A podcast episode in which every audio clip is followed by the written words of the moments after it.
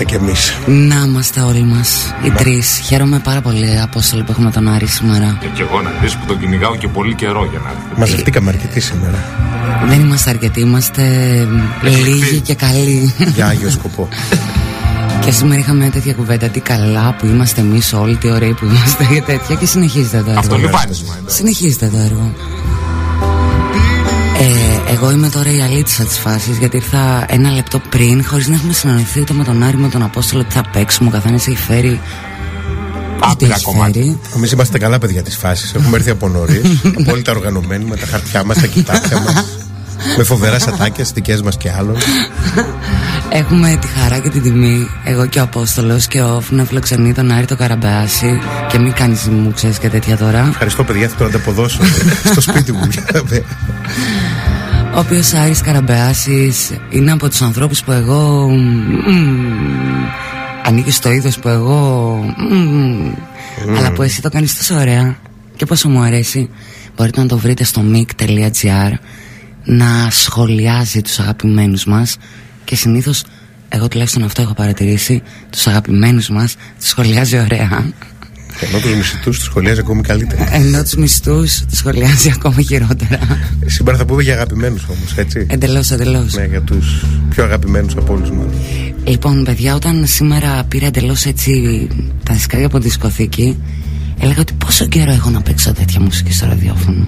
Έχω πάρα πολύ καιρό να παίξω Αμερικάνα. Κακός παιδιά, να την παίζετε και στο ραδιόφωνο, να έρχεται ο κόσμος στις συναυλίες. να γίνεται αλυσβερήση για την άλλα. Λοιπόν, Αλλά εσύ είσαι σκοταδίστρια από παλιά. να πούμε. Έλα ρε Τα που είμαι ξεκινήσαμε σκοταδίστρια εδώ τώρα, πέρα. σκοταδίστρια. Είσαι ρε μάμα τώρα. Γιατί εντάξει. είμαι Το πιο χαρούμενο σκοταδίστρια; πράγμα που έχεις παίξει είναι Joy Division. Καλά δεν τρέπεσαι, δεν τρέπεσαι να το Τέτοια λες αυτό. πράγματα. λοιπόν, εδώ θα διαφωνήσω μαζί σου για μένα. Αλλά Για δεν ξέρω θα το κάνουμε on Να air. το δια- Ναι, διαδραματίσουμε. εσύ πλησίασε πιο πολύ. Όχι, στο ο Νέρ θα μικρόφωνο. το κάνει. Ειλικρινά είναι το χαρακτηριστικό. Ωραία, μου. αν το κάνουμε on air θα διαφωνήσω μαζί σου Γιατί εγώ νομίζω ότι παίζω πολύ χαρούμενη μουσική μερικές φορές Χοροπηδάμε από τις 12 μέχρι τις 2. I slip under quiet. He spots me anyhow, chalk up my name. You burn my bridges for me to a dry and clacking stalk. I swallow stone. They do not recognize inside with them. The locust has no king. Just noise and hard language, they talk me over. But I fade slower on fever. Blessed persistence, right under my skin. Blessed persistence. Blessed persistence Right under my skin You burn My bridges for me To a dry and clacking starless Nothing persistence Nothing comes to mind comes to mind. Nothing can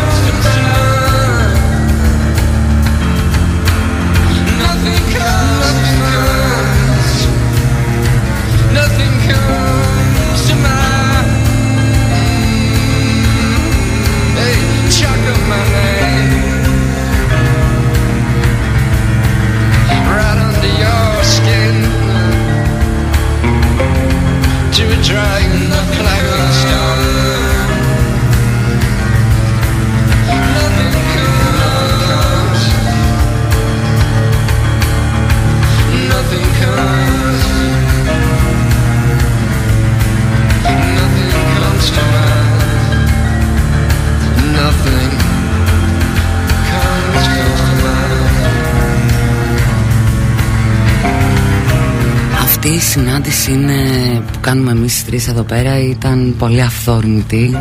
Σχεδόν προέκυψε πριν δύο μέρες η ε, βασικά πριν δύο μέρες προέκυψε στα γενέθλια του, του Απόστολου, και σε μπαρ πολύ αργά το βράδυ. Δηλαδή, φανταστείτε ότι εγώ μετά την εκπομπή της Δευτέρας έτρεξα να βρω τα αγόρια αυτά σε ένα μπαρ της πόλης και εκεί προέκυψε και η ιδέα της εκπομπής. Ε, ναι, γιατί ήρθε στο μυαλό μας η προ 12 ετία πρώτη συναυλία, το 60 Horsepower. Μπράβο. Οπότε είπαμε να έρθουμε να προσιλητήσουμε τον κόσμο κανονικά. Και πούμε, σε εκείνη τη συναυλία ήμασταν 150 άνθρωποι. Ε, ναι, εγώ ήμουν 13 χρονών παιδί. Ε, ήσουν στα 10. Συλλοδία πατρόσικα. Και τώρα πάμε συλλοδία Πατριάρχη. Αυτό που έχουμε να σας πούμε εμείς ε, οι τρεις εδώ, οι δύο σίγουρα που είδαμε τους 16 horsepower, είναι ότι πραγματικά αξίζει τον κόπο να δείτε αυτόν τον τύπο πάνω στη σκηνή. Ναι, τώρα ακούγεται πολύ κλεισέ, αλλά παιδιά δεν χάνετε με τίποτα αυτή η συναυλία. Δηλαδή θα έχετε να το λέτε, ας πούμε. Εμείς το λέμε. Ναι, ναι, ναι, 12 χρόνια το λέμε, δεν κάνουμε άλλη. Και να μην μπει σε πειρασμό ξανά να γράψει το review τη λίστα των παρόντων και αυτούς να αρχίσει να κράζει αυτούς που δεν ήταν εκεί. Όπως έγινε με τους ε, τα αργότερα, έτσι. Κανονικά, όχι, θέλουμε πάνω από 300-400 άτομα. Αυτό είναι το ωραίο του Άρη. Πρέπει να βρεθούν τουλάχιστον. Αυτό είναι το ωραίο του Άρη τώρα. Αυτό και το κράζει, ρε παιδί μου. Ακόμα και κράζει εσένα δεν μπορείς να διαφωνήσεις και πολύ. Γιατί όντως αυτό το review, ας πούμε, στο Star Water. Έξι χρόνια νομική να πούμε. Ε, μα ναι.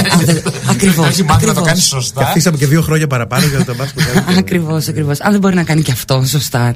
Έτσι. Να πούμε τα στοιχεία. Η συναυλία είναι το Σάββατο, έτσι. Η συναυλία λοιπόν είναι στο blog 33 είναι το Σάββατο. 28 Τώρα, επειδή προφανώς θα μπερδευτεί ο κόσμος, είναι η Guggenheim, δεν είναι η 60 horsepower, ας πούμε. Και γενικά θα μπερδευτείτε σήμερα μαζί μας, γιατί. Αλλά αυτή... συνδέονται τα δύο πράγματα, είναι έτσι μια φυσική συνέχεια. Μπορεί και στο καλύτερό της, θα το δούμε αυτό. Γενικά οι 16 horsepower γεννήσαν ωραίους ανθρώπους. Κάποιοι πήγανε στους Guggenheim, κάποιοι κάναν τους Lilium μέσα από τους 16 horsepower. Αλλά ο Eugene Edwards είναι αυτός που είναι στους 16 horsepower και στους Guggenheim. Δεν θα ακούσουμε μόνο 16 horsepower και Guggenheim θα ακούσουμε σαφώς, αλλά θα ακούσουμε μια ολόκληρη σκηνή της αμερικάνικης μουσικής σκηνής ουσιαστικά. Θα ακούσουμε και αυτούς των οποίων υπήρξε ο παδός. Μπράβο. Και, και τους αναφέρει συχνά. Νομίζω Έτσι, ότι ο μεγάλος του ήρωας είναι ο Τζέφρι Λι Πιρς. Θυμάστε τώρα που Φοβερό πρότυπο για έναν άντρα, ο Τζέφρι Λι Πιρς. και για μια γυναίκα. Ο Τζέφρι Λι Πιρς είχε πρότυπο την Ντέμπι Χάρι, ας πούμε. Κυρίως οι γυναίκες να αποφεύγουν ε, ε, αυτούς που έχουν πρότυπα, τον Τζέφρι Λι Πιρς, λέω εγώ ως γυναίκα. το κύριο soundtrack το έχει φέρει η Μέμα από ό,τι βλέπω. Εδώ έχει φέρει πολύ Americana. Εμείς έχουμε, έχουμε επικεντρωθεί σε 60 horsepower και Guggenheim. Ναι, ε, Αλλά θα τα διαλέξουμε από. Θα τα, ακριβώς αυτό. Αυτό πήγα να πω τώρα. Ότι δεν έχουμε συνονοηθεί. Αυτό πάντα μου αρέσει. Δεν έχουμε συνονοηθεί καθόλου για το τι θα ακούσετε. Δεν έχω σκεφτεί τι θα παίξουμε από όλα αυτά που έφερα. Ε, τα θα παιδιά, όπω το Λουσκάρι να έφεραν Guggenheim πολύ και 16 horsepower. Εγώ έφερα πολλά δισκάκια από την σκηνή της Αμερικάνα γενικά.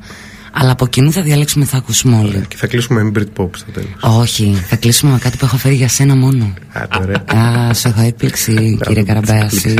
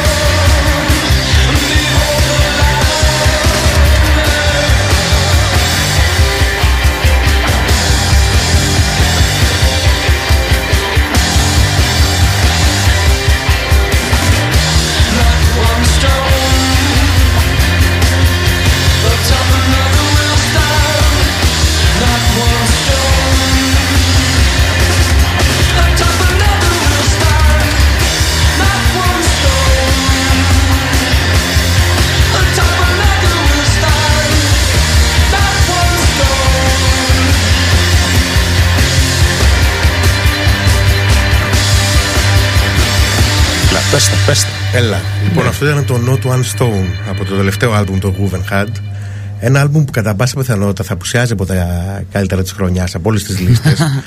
και ο μοναδικός λόγος που θα απουσιάζει, το σκεφτόμουν καθώς ερχόμουν, είναι ότι είναι όλοι οι προηγούμενοι δίσκοι τους, ας πούμε, που είναι μεγαλειώδεις και θέλεις λίγο καιρό έτσι να το. Μπράβο, εσύ, γιατί θα σε ρωτούσα πραγματικά αν σου άρεσε ο δίσκος. Είναι, είναι φοβερός δίσκος και το περίεργο με τους Had είναι ότι αλλάζουν από δίσκο σε δίσκο σω και γι' αυτό δεν καθιερώθηκαν, ας πούμε, όσο είχαν καθιερωθεί οι 60 horsepower. Είχαν ξεκινήσει πολύ minimal, τότε ήταν και στη μόδα αυτού του είδους η μουσική. Περάσανε στο folk εντελώς. Τώρα παίζουν κάτι ανάμεσα σε post rock, αλλά πολύ πιο heavy, ας πούμε, στην τελική έκφρασή του. Αυτό και μάλλον αρκετά heavy θα είναι η συναυλία. Ναι, Έτσι ακριβώς. Σε, σε μια συνέντευξη που έγιναν από διάφορα ε, sites από ό,τι κατάλαβα και δημοσιεύτηκε στο MIC και το ρωτούσαν σχετικά, έλεγε ότι το show πλέον θα είναι πολύ heavy. Ναι, ναι. Ό,τι εννοεί ο ποιητής με αυτό. ναι, δηλαδή να περιμένετε ρο κατάσταση. Δεν είναι κάτι ούτε ντεθιάρικο, ας πούμε, ούτε να πάτε να. Ναι, είμαστε έτοιμοι δηλαδή να χτυπηθούμε στη συναυλία. Θα χτυπηθούμε. Άμα έχεις πάει μαζί μας στη συναυλία. Αναπόφευκτο. Θα καταλάβει. Εντάξει. Ε, θα σας φλερτάρω λοιπόν στη συναυλία. Πάω δεν πάω μαζί σας, θα σας τριγυρίζω έτσι. Δεν θα είσαι και η μόνη βέβαια, αλλά θα προσπαθήσουμε να τα επεξέλθουμε. Μου κάνει όμως εντύπωση αυτό που είπες τώρα για τους Guggenheim, ότι αλλάζουν από δίσκο σε δίσκο. Αυτό που ακούω εγώ από ανθρώπους είναι ότι αν έχεις ένα δίσκο το Guggenheim από κάποιους ανθρώπους, είναι σαν να έχεις δίσκο στον Guggenheim. Ότι δεν καταλαβαίνουν πολύ μεγάλη διαφορά. Και νομίζω ότι όλο αυτό έγκυται πραγματικά πάλι στο frontman των Guggenheim στο ναι, κρατάνε, Υπάρχει μια αισθητική γενναία, υπάρχει εντάξει δεν είναι άλλο συγκρότημα. Δηλαδή δεν παίζουν τη μία ηλεκτρόνικα και την άλλη folk rock να πούμε. αλλά αλλάζουν με τον τρόπο πούμε, που ένα φανατικό οπαδό μπορεί να το, μπορεί να τον απαγοητεύσουν όλα. Και αυτό είναι το ναι, ναι, περίεργο ναι, στα συγκροτήματα. Και ο ίδιος δηλαδή ο Έντουαρτς είναι ρισκάρει αρκετά ως τραγουδιστής. Α πούμε με τους 60 Horsepower είχε βρει ένα πολύ κλασικό κολπάκι που ντούμπλαρε τη φωνή του δύο και τρεις φορές το ίδιο τραγούδι. Το οποίο το έκανε στοιχειωτικό τέλος πάντων στο τέλος. Αυτό το πράγμα, αν το συνέχιζε, μπορεί να κέρδιζε ακόμη πιο βανατικούς οπαδούς, αλλά το έχει σταματήσει.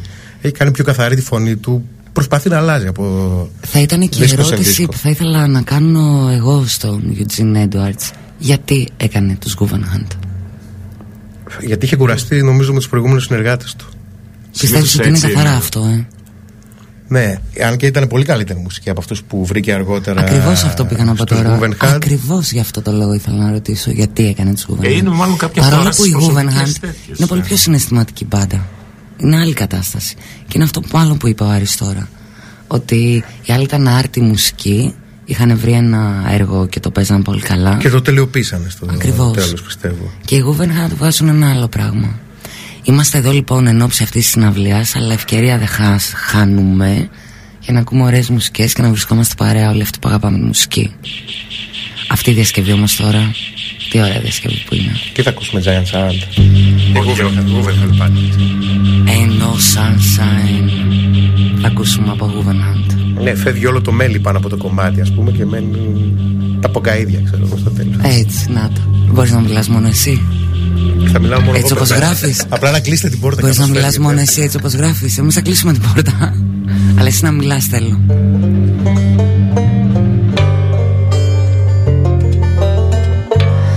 It's always cold when she's away.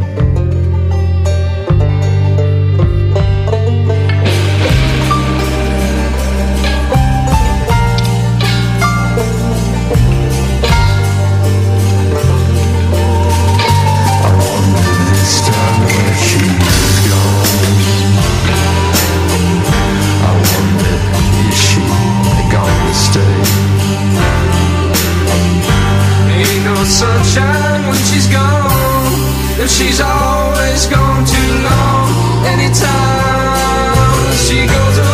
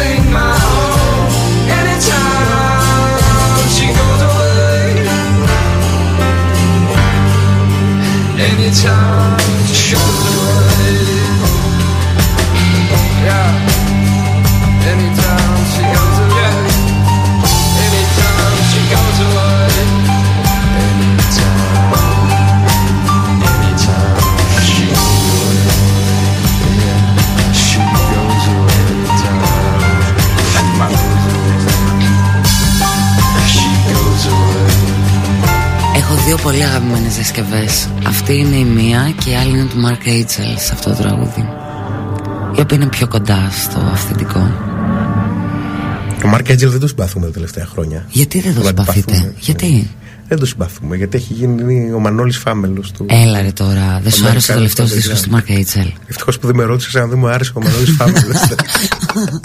Δεν σου αρέσει ο Μανώλης Φάμελος; Λοιπόν Βγαίνουν ειδήσεις σήμερα. και ο Μάρκ Φάμελο. Εγώ το συμπαθώ τον α, Μανώλη Φάμελο αλήθεια Και ακούω και πολύ ωραία μουσική ε. Ναι, το ξέρω. αυτό. Πολύ ωραία Όχι, σε μουσική συμπαθώ και τον Μάρκ Έτζελ και τον Μανώλη Φάμελο, αλλά. Αλλά τώρα τελευταία έτσι δεν σου κάνουν κάτι Μακριά από εμάς και όπου θέλετε. Ξεκινάμε Αμερικάνα. Φεύγουμε από τους Guggenheim, στους οποίους θα είμαστε ελπίζω πολύ έτσι από εμάς που ακούμε αυτή την ώρα το φέρουμε- Σάββατο να φέρουμε στο και τον Block κόσμο. 33. ναι, θέλουμε να γεμίσει ο χώρος για να δημιουργηθεί καλό feeling και να απολαύσουμε μια πολύ καλή συναυλία. Εγώ με τον πάντως έχω τρόπο. την αίσθηση και να μην γεμίσει ο χώρος γιατί Πάλι αν είχε το είναι. γεμίσει καλό feeling θα έχει συναυλία. Αλλά είναι καλύτερο Αλλά να γίνει ένα. Μην το χάσετε αυτό. Δηλαδή. Εντάξει, είστε- η Μέμα το θυμάται το 98 ήταν, ήμασταν σκορποχώροι κανονικά στη Κανονικά, συναυλία. κανονικά. Μέχρι που στο τέλος μαζεύτηκαν όλοι προς τα μπροστά. Αλλά νιώθαμε όλοι όσοι βρισκόμασταν εκεί εκείνη τη στιγμή τυχεροί. Πραγματικά τυχεροί που το βλέπαμε αυτό το πράγμα. Μυσταγωγία. Κανονικά είναι από αυτές τις συναυλίες που είναι 50 άτομα και λες: ε, Είμαστε πολύ τυχεροί που είμαστε εμείς αυτοί οι 50. Και το μεταδίδεις μετά. Έτσι και από- λες: Δεν ήσουνα. Και είναι μια φάση, πώς τέλο στου Sex Pistols, που όσοι φύγανε κάνανε συγκρότημα και όσοι φύγανε κάνανε ραδιοφωνική εκπομπή. γράψα σε περιοδικά. διεδώσα το πύλιο τέλος πάντων. Ε, για τους artists θα μας τραγουδήσει τώρα κάποιος και φεύγουμε από τους Guggenheim και θα πάμε σε μια σκηνή γενικά που έχει ξεκινήσει από τα πολύ παλιά απλά έγινε αρκετά γνωστή πλέον νομίζω τέλη δεκαετίας 90 και είναι αυτή η περίφημη Αμερικάνα Έγινε από καραμπόλα γνωστή. νομίζω. από καραμπόλα και μ, έπηξαν και πολύ ξαφνικά μετά με την Αμερικάνα και ήταν λογικό γιατί ο καθένας που είχε μια ακουστική κιθάρα μπροστά του την έπαιρνε και την κρατσουνούσε και έπαιζε Αμερικάνα Την Αλλά- έπαιρνε την ακουστική κιθάρα. Πάμε πολύ παλιά τώρα σας λέω Πάμε δηλαδή νομίζω τέλη δεκαετίας 70 Όταν σκάσαν μύτη κάτι ωραία αγόρια Που ακούγαν στο όνομα Giant Sand Και μιλούσαν για τους καλλιτέχνες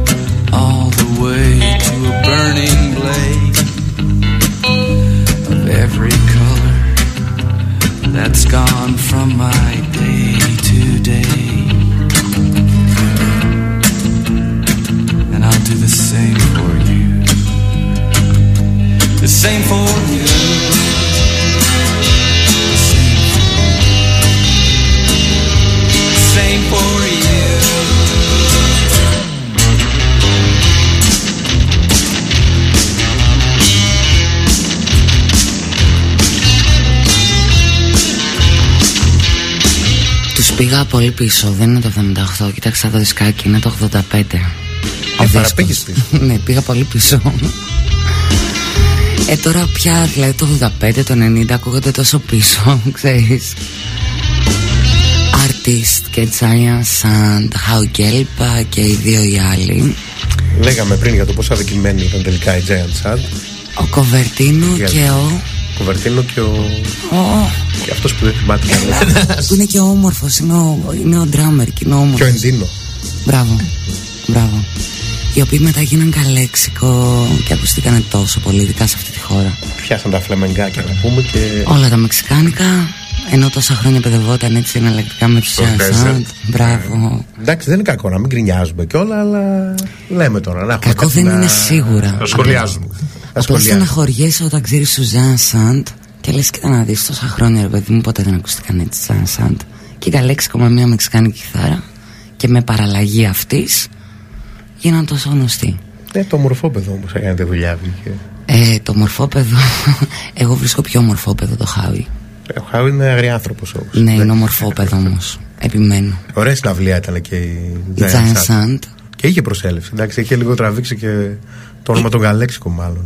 Και όσοι όμως πήγανε σε αυτή τη συναυλία, νομίζω ότι πέρασαν τόσο ωραία. Γιατί επίσης ο Χάουι Κέλπ είναι εξαιρετικός frontman. Είναι Και βγάλει και ωραίο γεφύρης. δισκάκι αυτός τώρα τελευταία. Ε, όλα τα προσωπικά του έχουν πάντα αυτό το ιδιαίτερο του Χάι Κέλπ. Την ευφυα του Χάι Κέλπ. Τι μου έχετε ετοιμάσει, και τις αγόρια; προσκλήσεις. Ναι, να. Α, ναι, να πούμε ότι πρέπει να μείνετε παρέα μας γιατί θα δώσουμε 10 προσκλήσεις για τη συναυλία του Guggenheim και επίσης δύο δίσκους των Guggenheim. Δύο συντάκια. Οπότε να είστε σε ετοιμότητα. Όλοι οι πιστοί σε Θα σκάσει εισαγωγικά. ξαφνικά η διαδικασία της Ναι, επιλογής. γιατί όπως ξέρετε δεν, έχουμε, Είστε δεν ξέρουμε και πόση ώρα θα κρατήσει αυτή η εκπομπή. Όσο μας κάνει κέφι και όσο ακούμε ωραίες μουσικές. Θα κρατήσει μέχρι να αρχίσει η δίκη το πρωί. να μου Αυτό ήθελα να πω ότι ο Άρης έχει κάνει και θυσία μεγάλη. Άρη, τώρα. έχεις δίκη αύριο το Ναι. πρωί. Έχω ποινική δίκη, παιδιά. Ο κατηγορούμενος ελπίζω να μην ακούει. λέω. Άρη, αλήθεια, αύριο έχεις δικαστήριο το πρωί; Αυτά θα πούμε και στο δικαστήριο. Είσαι ροκεντρόλ άνθρωπος, τέλος. Είσαι, είσαι ροκεντρόλ. Τι έχετε ετοιμάσει; Μια διασκευή έχουμε ετοιμάσει. Έχουν ασχοληθεί, έχει ασχοληθεί ο Έντρο αρκετά με τις διασκευές. Αυτή ίσως να είναι και η καλύτερη. Μία από τις δύο καλύτερες τουλάχιστον. Σε Joy Division και το Day of the Lords. Πω πω τι ωραίο που είναι. Το είχαμε ακούσει και το 98. Τι κομματάρα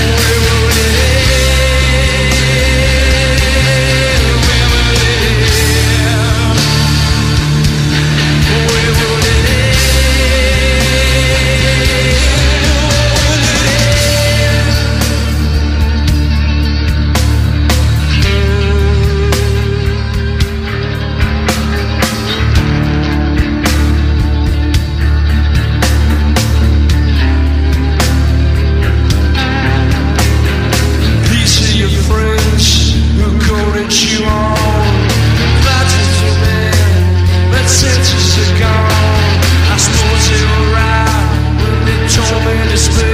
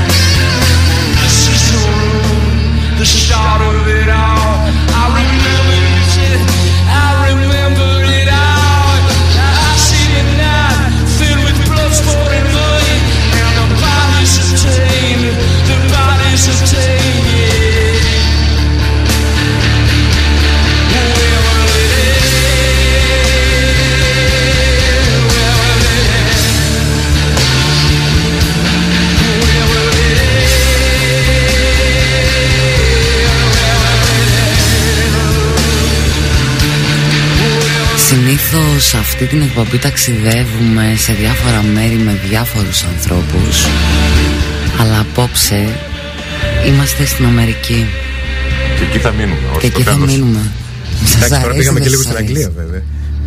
Από Πήγαμε σπόντα. Από σπόντα, έτσι, ναι. έτσι, ναι. Λοιπόν, με, αφή- με αφορμή αυτό το τραγούδι, να πω και ένα φοβερό στιγμιότυπο από τη συναυλία του 98. Το έγραψα και στο MGR. Ότι όταν παίξει τη διασκευή Joy Division η 60 Horsepower, ο Μπάμπης ο Αργυρίου, του Rolling Under, του Μικ τέλος πάντων. Αγαπημένος σε όλους μας πιστεύω. Αγαπημένος, Αναγνώρισε, αναγνώρισε ρε αγαπημένος. παιδιά το κομμάτι, όχι από την πρώτη νότα, ας πούμε, από το πρώτο τέταρτο του ημιτονίου της νότας, ας πούμε. Τώρα όμως μιλάς πάλι για έναν και ευφυή φώναξε. Joy μουσικάνθρωπο Division, α, μου έβγαλε η αρχή κανονικά δηλαδή και έδωσε το σύνθημα για να. Και όλοι το κοιτούσαν απορριμμένοι και έλεγαν τι Ξεκινήσει. λέει τώρα αυτός ο άνθρωπος στο Joy Division Ναι, και εμείς περιμέναμε να ακούσουμε το She's Lost Control. ας πούμε. Ε, τέλος πάντων, κάποιοι είναι λίγο καλύτεροι από τους υπόλοιπους. Τώρα αυτή η Αμερικάνα, επίσης αυτός ο όρος Μπήκε νομίζω από τα περιοδικά αυτός ο όρος Ότι είναι αυτή η Αμερικάνη Πάντοτε συμβαίνει. έτσι. Έτσι. Οι όροι θα βρίσκονται από κάποιους δημοσιογράφους. Μπράβο. Κάνουν μεγάλο κακό τα περιοδικά, παιδιά. Κάνετε μεγάλο κακό Άρη Τα περιοδικά Εγώ στο είπα και τη Δευτέρα Εκείνο το ξημέραμα Ότι εγώ δεν πολύ συμπαθώ τους μουσικοκριτικούς Γιατί είσαι μουσικός, μήπως; Όχι Είμαι ένας άνθρωπος που αγοράζω μουσική και ε, ακούω Και λέω τι λένε τώρα όλοι αυτοί; Με όλα αυτά που λένε Εντάξει, είναι ένα παράλληλο σύμπαν είναι. σε σχέση Αλλά με τη μουσική. υπάρχουν και εξαιρέσεις στους μουσικοκριτικούς Υπάρχει ο Λέστερ Μπάγκ. ε, Υπάρχουν άνθρωποι που καταλαβαίνεις Μπάμπης εσύ Αργυρίου. σαν αγαπημένος αγα... ακροατής Ότι αυτοί οι άνθρωποι που γράφουν Καταλαβαίνεις νομίζω ότι κάποιοι πραγματικά ακούνε μουσική Τη βρίσκουν με τη μουσική Και υπάρχουν και κάποιοι μουσικοκριτικοί που τους στέλνουν φαντάζομαι άπειρα πρόμος Και πρέπει να κάνουν αυτή τη δουλειά Να ακούσουν λίγο και να γράψουν κάτι Ναι, και το θέμα είναι τι γράφεις, Και πώς οι το περισσότεροι γράφεις. είναι έτσι. Είναι το δεύτερο είδος Και που τι λέω έχεις εγώ. να πεις. Αλλά εμείς έχουμε τη χαρά και την τιμή να έχουμε εδώ έναν άλλο τύπο αρρωστάκια, ο οποίος φαίνεται ότι γράφει με πάθος. Γιατί ακούει με πάθος, προφανώς. Και αυθεντικότητα. Το βασικότερο πρόβλημα, εντάξει, εγώ πάντα το πίστευα και των μουσικοκριτικών και των δισκοπολών και των παραγωγών ραδιοφώνων είναι αυτοί οι οποίοι προσπαθούν τέλος πάντων να αποκτήσουν κάποιο είδους ζωή μέσα από τη μουσική. Ακριβώς, μέσα από άλλους. Οι ετερόφωτοι. Ακριβώς. Δηλαδή, αυτό φαίνεται τώρα στον καθένα, ας πούμε, κατά πόσο είναι επιτυχημένος, αποτυχημένος ή εντελώς αποτυχημένος. Γιατί υπάρχει και η τρίτη Ακριβώς. κατηγορία κάθε φορά. Ε, υπάρχει στο διαδίκτυο το mic.gr εκεί θα βρείτε πολλά ωραία παιδιά να γράφουν για μουσική γιατί κυρίως αγαπάνε τη μουσική αυτό γράφουν εκεί για μουσική, όχι για άλλο λόγο γιατί για τα παιδιά Φιλοκερδός ΑΕ. Ακριβώς και με τα περιοδικά είναι πολύ διαφορετική κατάσταση ακόμα και με το φαζίν είναι διαφορετική κατάσταση Με τα φανζίν ήταν η καλύτερη κατάσταση. με τα παλιά, Με τα παλιά. ήτανε παρατατικός Τώρα ακριβώς αναφέρεσαι αυτό στο που free είπες press. ναι, αναφέρομαι στα παλιά Τα free press, φανζίν εντάξει, καμία σχέση. Γιατί τώρα πλέον υπάρχουν και τα free press που είναι πάλι φανζίν τύπου πράγματα. Δεν πληρώνεις δηλαδή για να τα πάρεις. Αλλά πληρώνονται καλά αυτοί που γράφουν σε αυτά. Να χαιρετήσουμε τον φίλο μας τον Θεοδόση του Μίχο που ακούει, μια μιας που είπαμε για τα φανζίν. Ο Θεοδόσης, δεν ξέρω αν το ξέρεις, έβγαζε ένα από τα καλύτερα τελευταία φανζίν που βγήκε. Δηλαδή, τα Πες στο το τέλη της όνομα του δεκαετίας του φανζίν. 90. Το Mirror Ball. Ε, βέβαια. Το Ε, Mirror Ball είχε ναι, πάρει τον ναι, τίτλο ναι, του ναι. από το δίσκο του Neil Young με τους Pearl Jam, να πούμε. Τι ωραίος. Και ήταν αυθεντικό εντελώς. Και ο Θεοδόσης τότε έκανε διάφορα πράγματα. Έτρωγε τα λεφτά του μπαμπά του και έφερε συναυλίες στις οποίες δεν πήγαινε κανείς, ας πούμε.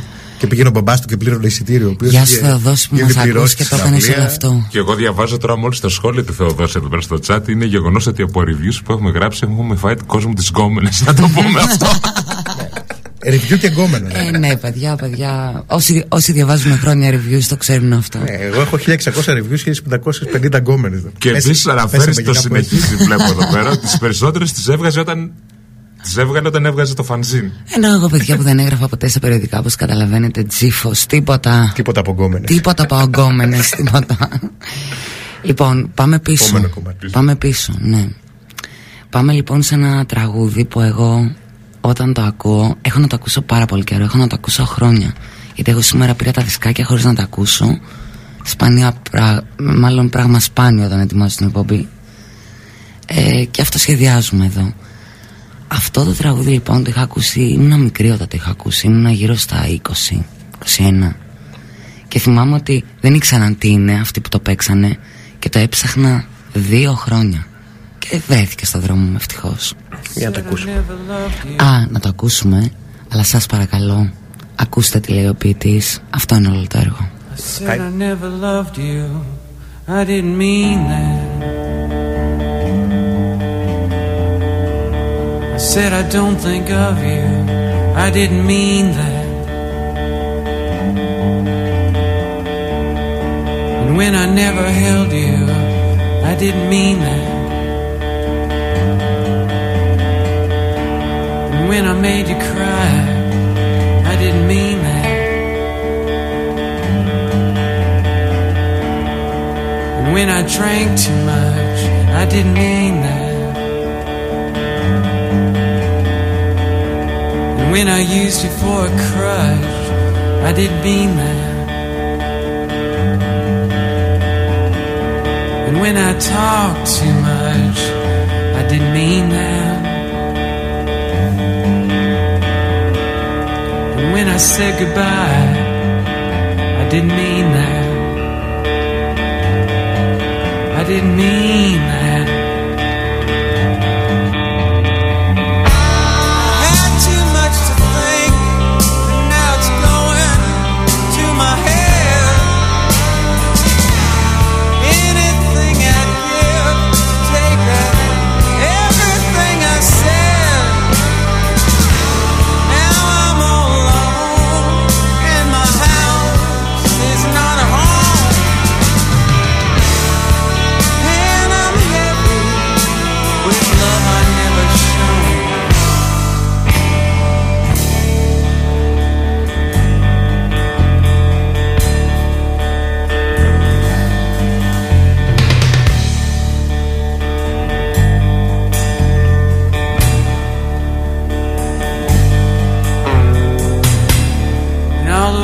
Times I cashed my check, gave you not a single dollar. And every time I came home, cheap perfume upon my collar. And all those nights I made you stay up just to hear me holler. And all those times I used you back to make me look a little, little bit taller. I didn't mean that. I didn't mean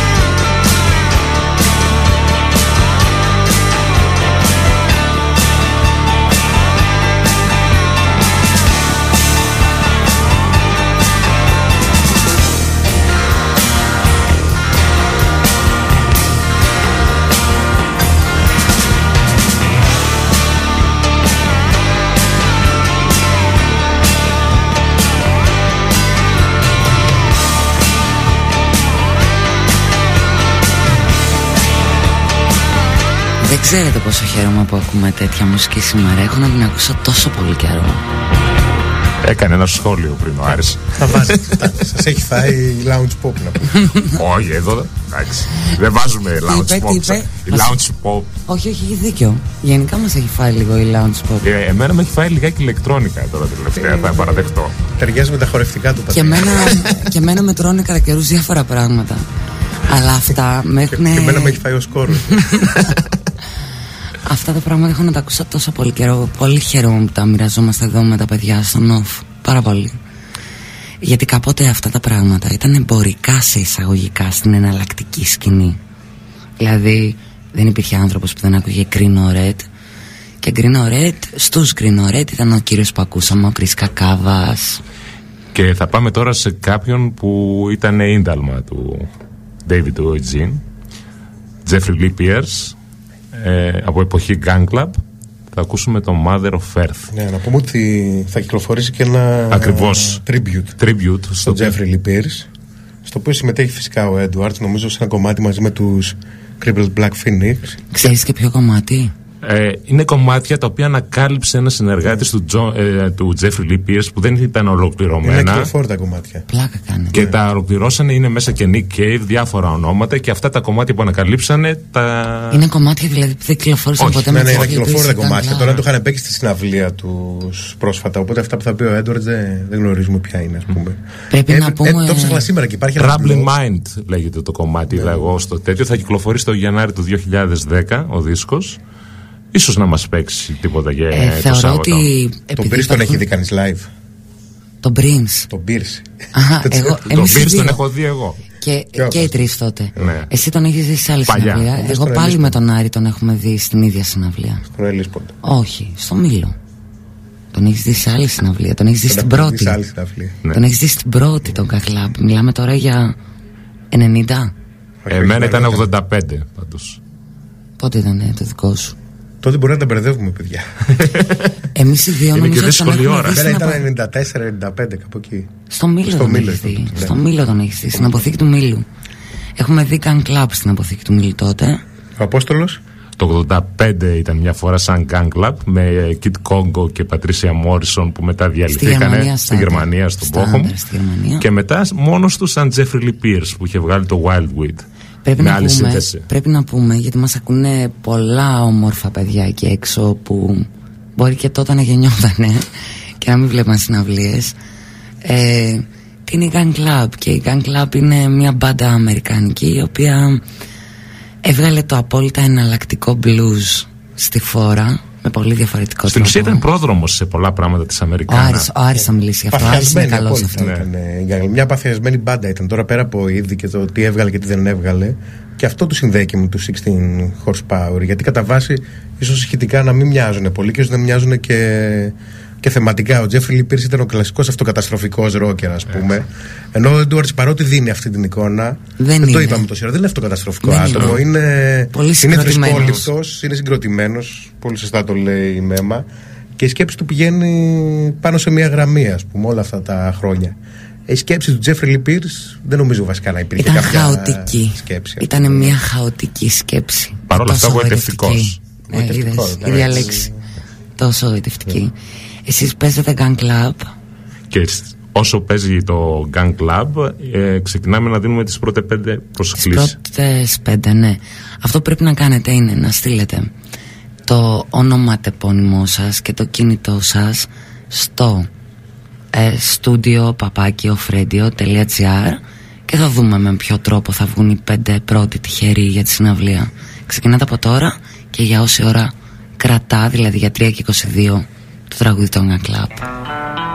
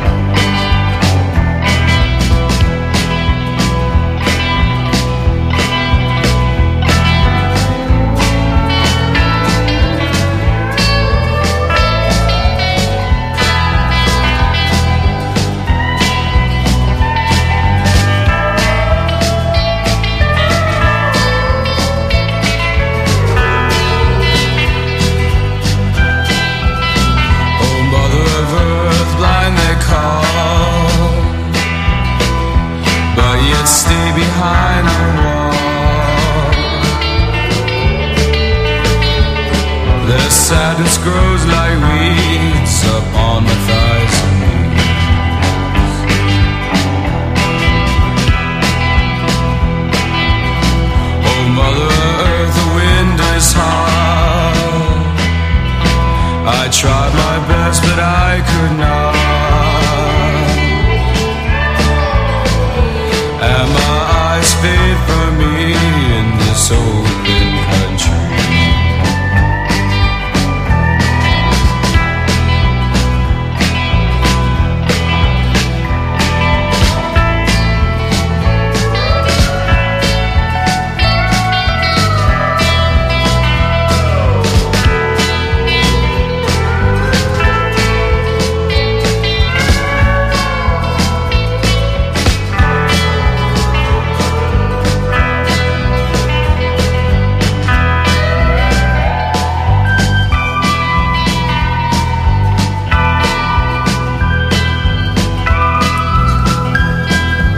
ακούσουμε Πανωτά Gun Club γιατί. Γιατί έτσι. Γιατί έτσι μας αρέσει. γιατί έτσι. Εμφανίστηκε και ο Δημήτρης Οκάζης, ο οποίος έχει πάρει και συνέντευξη από τον Τζέφρι Λιπίρ. Ποιος; Ο Δημήτρης Οκάζης. Φίλος μας από δράμα, συντάκτης στο Rolling Under κι αυτός. Ωραία. Και πήρε του Mick. συνέντευξη Είχε από πάρει το. συνέντευξη από τον Τζέφρι Λιπίρ. Και αν θυμάμαι καλά, στι συναυλίε των Ελίσπο Ποντού πρέπει να ήταν και πόρτα. ο Δημήτρης. Ο οποίος τότε πρέπει να ήταν γύρω στα 55 κιλά, ας πούμε. Αλλά... Και τώρα είναι. Πολλαπλούς ρόλους. Όχι, δεν πολλά περισσότερα, αλλά θα μπορούσε να κάνει κάτι παραπάνω σε αυτή τη φάση. Και ο Απόστολος πρέπει να έχει πάρει συνέντευξη έτσι. Εγώ είχα πάρει τότε το 85. Όταν Είχες είχαν πάρει παίξει. συνέντευξη από τον Τζέφρι; Ναι, ναι, με- Καλά τα είπε ο Τζέφρι. Ναι. δεν θυμάμαι τι είπε πλέον, γιατί έχουν περάσει 24 χρόνια. Δεν τον Αλλά βλέπω ήταν ωραίες πολύ τις. ενθουσιασμένο. Ο Θεοδόσης ο Μπίκος έκανε ε, εδώ πέρα στο Whisper ένα καλό σχόλιο. Είπε ότι η σκέψη του Τζέφρι Λι Πιρς μάλλον κινούνταν πάνω σε μια άσπρη γραμμή. να πούμε. Μμμ. Το οποίο είναι πολύ εύστοχο. Είναι, είναι αυτό το αυτό. Μπα, μετά τη χριστιανικό συναυλία πλέον. δεν έκανε άσπρες γραμμές Αν πάντως. και- αν και εμένα- σω να τις έκανε πριν. Εγώ αυτό που κρατάω πάντα από το Jeffrey Lee Pierce και από τους Gun Club που μόλις ακούσαμε και θα ξανακούσετε είναι αυτός ο δίσκος γιατί ίσως ήταν και ο τελευταίος τους τότε όταν έπαιξε για τελευταία φορά στη Θεσσαλονίκη γιατί πρέπει να πούμε ότι ο Jeffrey Lee Pierce δεν υπάρχει σε αυτή τη διάσταση που ζούμε εμείς όλοι Εδώ και πόσα, 10 είναι τα χρόνια ή παραπάνω; είναι, όχι δεν πρέπει να είναι παραπάνω Κάπου Πρέπει για να τη είναι κάπου δεκαετία. εκεί. Δυστυχώς λοιπόν μα πήγε για άλλους κόσμους. Ευτυχώς πιθανότατα για αυτόν. Δυστυχώς για μας. Αλλά θυμάμαι πολύ καλά ότι παρουσίασε όλον αυτό το δίσκο σε εκείνη τη συναυλία. Και ήταν. Ήταν σπαρακτικός. Δεν έχω άλλη λέξη να πω για αυτό το πράγμα που είχα δει. Έπαιζε για 50 ανθρώπους και έπαιζε σαν να έπαιζε για 5.000 ανθρώπους. Και αυτός έπαιζε για 50 ανθρώπους. Δηλαδή. Ναι. Λοιπόν, τώρα εγώ βλέπω ότι έχουμε γύρω στα 15 ονόματα. Ε, και για αυτό το τραγούδι στέλνετε όνομα τεπώνυμο και Α, οι πέντε πρώτες προσκλήσεις από αυτά τα 15 προς τιμή ονόματα στο τέλος αυτού του τραγουδιού θα βρούμε τον τρόπο να διαλέξουμε τα ονόματα. Κατά τύχη εννοείται. Idiot Vals. Επίσης τρομερή στίχη.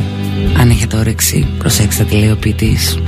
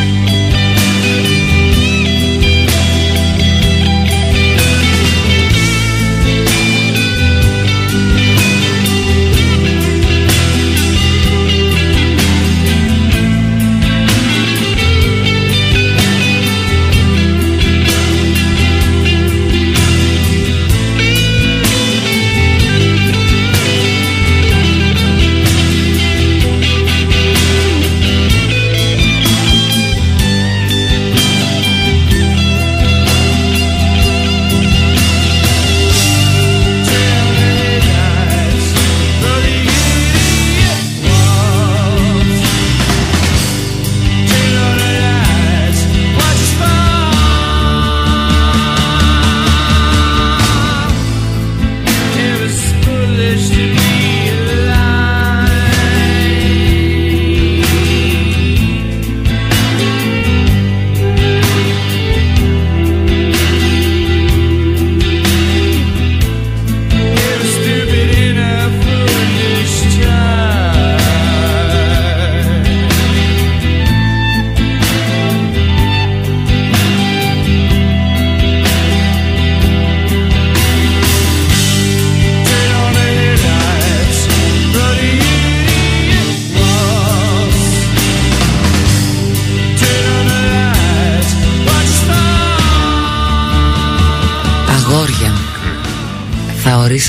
κάποιον που θα πει. Τον ορίσαμε ήδη. Τον ορίσατε Έχει οριστεί. ήδη. Ναι, έχει οριστεί. Έχει οριστεί. Γιατί είναι.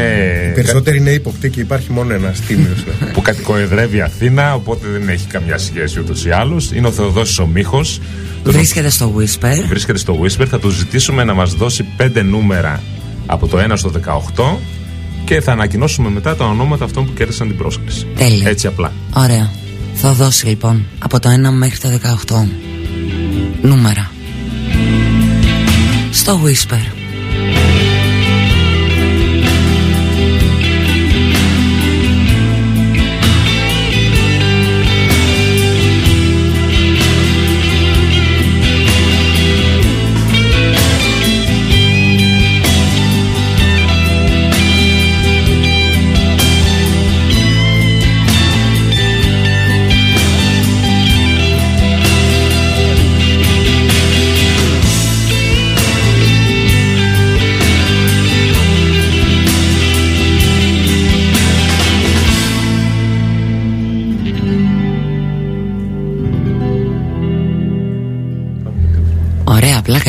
Έτσι. Πλάκα έχουμε. πλάκα έχουμε. Λοιπόν, το επόμενο κομμάτι και το επόμενο συγκρότημα, θεωρητικά τουλάχιστον, δεν έχει καμία σχέση με αυτά που ακούμε τόση ώρα. Και έχει πει μια φράση ο Γιάννης ο Πετρίδης, τη λέει συνέχεια μάλλον, με την οποία κατά βάση δεν συμφωνώ, ότι η μουσική είναι μία. Άρη, ακούς Γιάννη Πετρίδη. Ακούω, πλέον όχι με την ίδια συχνότητα και Ακού- περιοδικότητα. Πόσα χρόνια, πες μου αλήθεια, πόσα χρόνια Ε, από τότε ανοίγεις που- και ακούς; Πολλά χρόνια. Θυμάμαι, δηλαδή για όλους μας νομίζω ήταν η αφορμή να ασχοληθούμε ο Πετρίδης. Μου κάνει τρομερή εντύπωση ότι ακούς Γιάννη Λίγο πιο Πετρίδη. σοβαρά με όλα αυτά τα πράγματα. Ο Πετρίδης λοιπόν πάντα λέει ότι η μουσική είναι μία, αλλά εγώ δεν συμφωνώ κατά βάση με αυτό. Εγώ τις διαχωρίζω τις μουσικές σε, σε είδη, σε πράγματα που μου αρέσουν και που δεν μου αρέσουν. Δεν πιστεύω σε αυτή την ενότητα της μουσικής. Αλλά εδώ πέρα αποδεικνύεται ότι έχει δίκιο. Γιατί είναι η μουσικά σε ένα συγκρότημα από την Ουγγαρία, η οποία όσο υπήρχε το καθεστώς το κομμουνιστικό στην Ουγγαρία ήταν απαγορευμένη. Και στη συνέχεια βγήκαν και κάνανε διασκευές σε Μπέλα Μπάρτοκ, σε τέτοια Τι εννοείς πράγματα ήταν απαγορευμένη; η παραδοσιακή ουγγαρέζικη μουσική πρώτου καθεστώτος, στη διάρκεια του κομμουνιστικού καθεστώτος, ήταν απαγορευμένη. Και κατά συνέπεια και όλα τα συγκροτήματα πως- και η μουσική που ασχολούνταν. Και ο, και ο Μπάρτοκ νομίζω ήταν απαγορευμένος. Το 70 ή το 90. Όχι, περίμενα να σου πω. Ναι, ακούω. Λοιπόν, και βγήκαν αυτοί και τα, ξέρ, τα φέραν όλα αυτά τα πράγματα στο προσκήνιο με μια διαφορετική οπτική τέλος πάντων. Και μαζί τους τελικά συνεργάστηκε και ο, και ο Έντουαρτ. Αυτό που θα ακούσουμε ονομάζεται Dance Και from λέμε Edwards για όσους μας David ακούνε Eugene ξαφνικά. Edwards. Ο Είναι- frontman του Guggenheim η αφορμή, ας πούμε, και ο ήρωας της σημερινής Έτσι. συνάντησης. Που α, μπορεί Εδώ να μην πέρα. ακούσουμε τόσο πολλά από αυτόν αλλά για αυτόν τον τύπο έγινε αυτή η εκπομπή απόψε. Οπότε αυτό που θα ακούσετε παρακάτω, φανταστείτε ότι είναι ένα συγκρότημα από κάποιο ορεινό χωριό της Ουγγαρίας και αυτή είναι η πραγματικότητα, ας πούμε. Σαν και αυτά τέλος πάντων που έρχονται και παίζουν σε γάμους, σε τέτοια Σαν να πράγματα, έρχεται κάποιος ναι. τώρα εδώ από το Χολομόντα και να έχει μπάντα. Ε, Και ακόμη πιο μακριά, ξέρω εγώ, από τα άγραφα, ας πούμε. Αλλά με το που θα ακούσετε τον ήχο θα βρείτε αυτή τη συγγενική σχέση που πάει από την Ουγγαρία στην Αμερική, από εκεί στις διασκευές στο Joy Division και τελικά ίσως και να δικαιώνει τον Πετρίδη. Το όνομά τους Μούζικα λοιπόν. Μούζικας. Γιατί και εγώ πρώτη φορά το ακούω αυτό και Μουσικάς, χαίρομαι. με πολλά σύμφωνα στη μέση, έτσι. Ουγγαρέζικο βαρύ. Μούζικα. Μουσικά. Σαν το σαλάμι.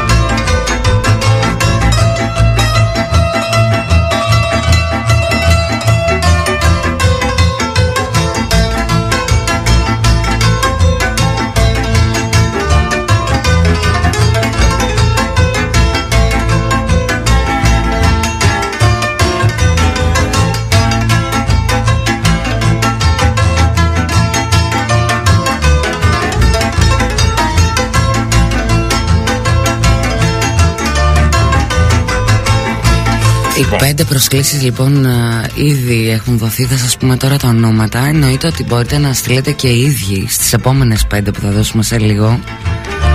Όχι, να μην Δηλαδή- στείλουν. όχι αυτοί που κερδίσανε. Τι λέ, όχι αυτοί που κερδίσανε. Ε, ναι. Εννοείται. Οι υπόλοιποι Αυτοί που που- στείλανε και δεν κερδίσανε. μπράβο. Εννοείται. Τώρα παίρνεις την πρόσκλησή σου, μου βάζεις και όλο το σόι σου μέσα. Ε, Α πληρώσει και κανένας. Δώσε και κάτι. Λοιπόν, να πω τα Τι ονόματα. ωραία που θα ήταν να μην δίναμε τίποτα και απλά να τους βλέπαμε όλοι live πάντα. Εγώ πάντα αυτό ονειρεύομαι. Τι ωραία να ήταν όλες οι συναυλίες ανοιχτές για όλο τον κόσμο. Αλλά Να, μουσική ήταν ο Δήμος βιομηχανία, Θεσσαλονίκης φίλοι μου. χωρισμός σε όλες τις συναυλίες. έτσι, έτσι. Μια από τις χειρότερες βιομηχανίες όσον αφορά τα χρήματα είναι αυτή της μουσικής βιομηχανίας. Ε, Πέθανε η μουσική βιομηχανία, δεν πέθανε. Μπα, όχι. σα ίσα. Πεθαίνει, πεθαίνει. Όχι, ίσα ίσα. Στις Έχει συναυλίες, αυξηθεί η φάση ζει, με να τι πούμε, συναυλίες. ναι, ναι. Ακριβώς. Δηλαδή εκεί που τα λεφτά τους τα βγάζανε από τους δίσκους τώρα τα βγάζουν από τα live. Ε, ναι, αλλά τώρα που είναι η δίσκη τζάμπα δεν είναι και πολύ καλύτερο αυτό νομίζω. Ποιο; Που είναι η δίσκη τζάμπα ουσιαστικά. Η δίσκη. Είναι η, δίκαιο όμως. Η άλλη μορφή τους είναι τζάμπα. Είναι όμως και δίκαιο. Δηλαδή κάποτε μπορούσαν να παίρνουν δίσκο μόνο όσοι είχαν κάποια λεφτά και κάποιοι δεν μπορούσαν ποτέ ενώ θέλαν. Ενώ τώρα έχουν όλοι ίσα δικαιώματα στην καινούρια μουσική.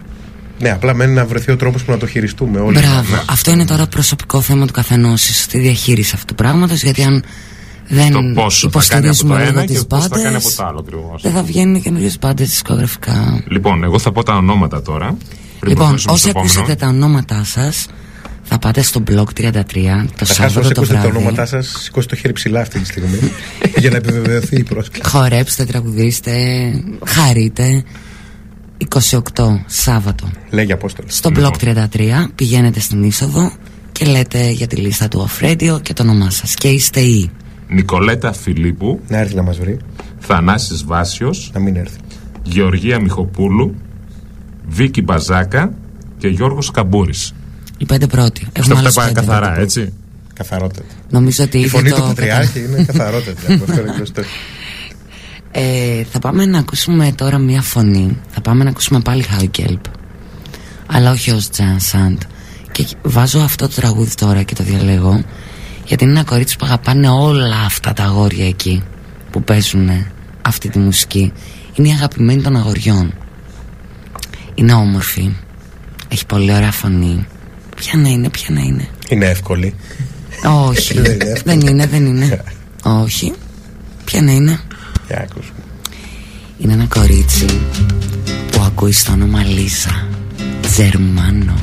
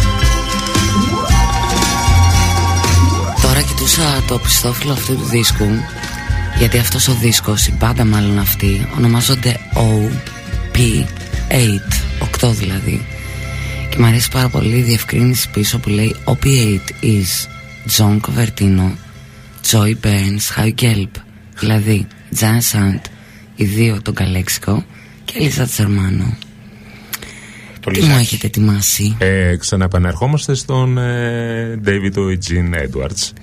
Wovenhead θα ακούσουμε από τον δίσκο Mosaic, το Winter Shaker. Και να παρακαλέσουμε τον Θεοδόση να παραμείνει στο chat γιατί έχουμε και άλλες πέντε προσωπικές Όχι δεν το κάνει ο Θεοδόσης Ε, ναι, το πήρε εργολαβία τώρα. Το πήρε εργολαβία, Ναι, το ναι, ναι. αποφασίσατε. Ναι, Το ναι. πήγε καλά, το Ναι, το πήγε πήγε καλά. Ναι, πού είναι τα δικά μου τα παιδάκια που δεν ήταν εκεί στα νούμερα που είπε; Τη δεύτερη φορά θα είναι πιο τυχαία. Για να δείξουμε ότι είμαστε Είναι και τι αδιάπλητοι. Ακούμε λοιπόν τι.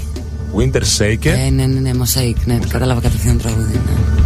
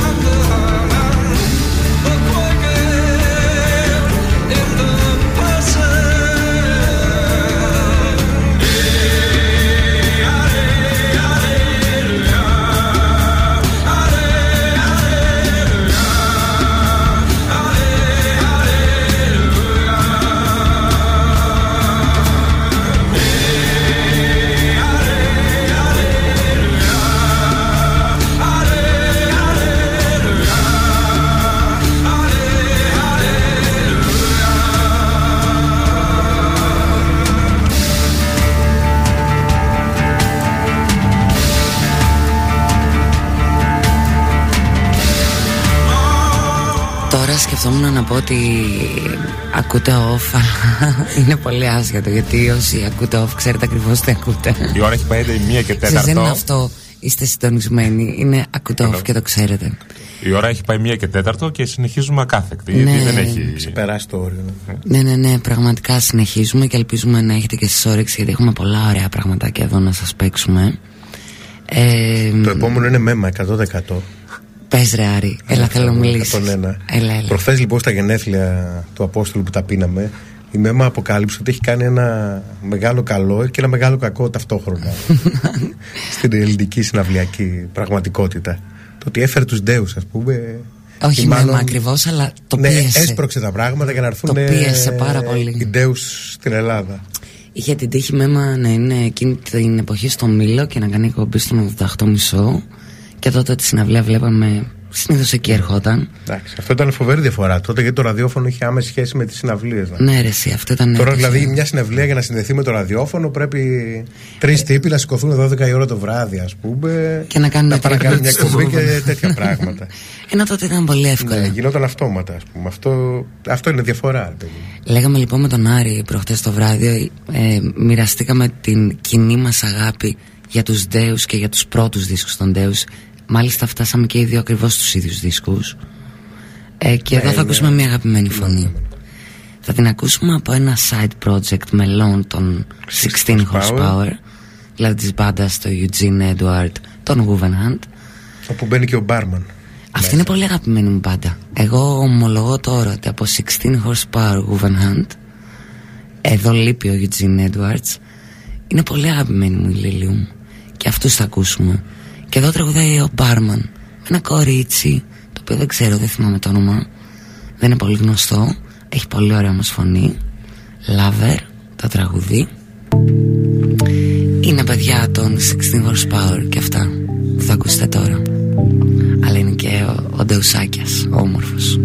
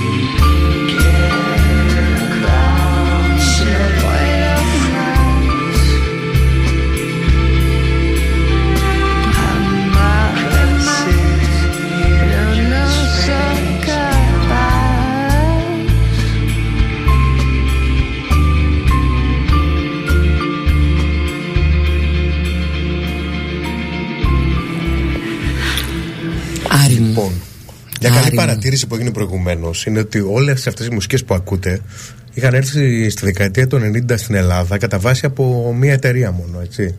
Από τη Hitchhike. Ναι, δισκογραφικά. Ναι, δηλαδή η εταιρεία διανομής εισαγωγή στην Ελλάδα ήταν η Hitchhike. Α πούμε το σηματάκι της εδώ το βλέπουμε.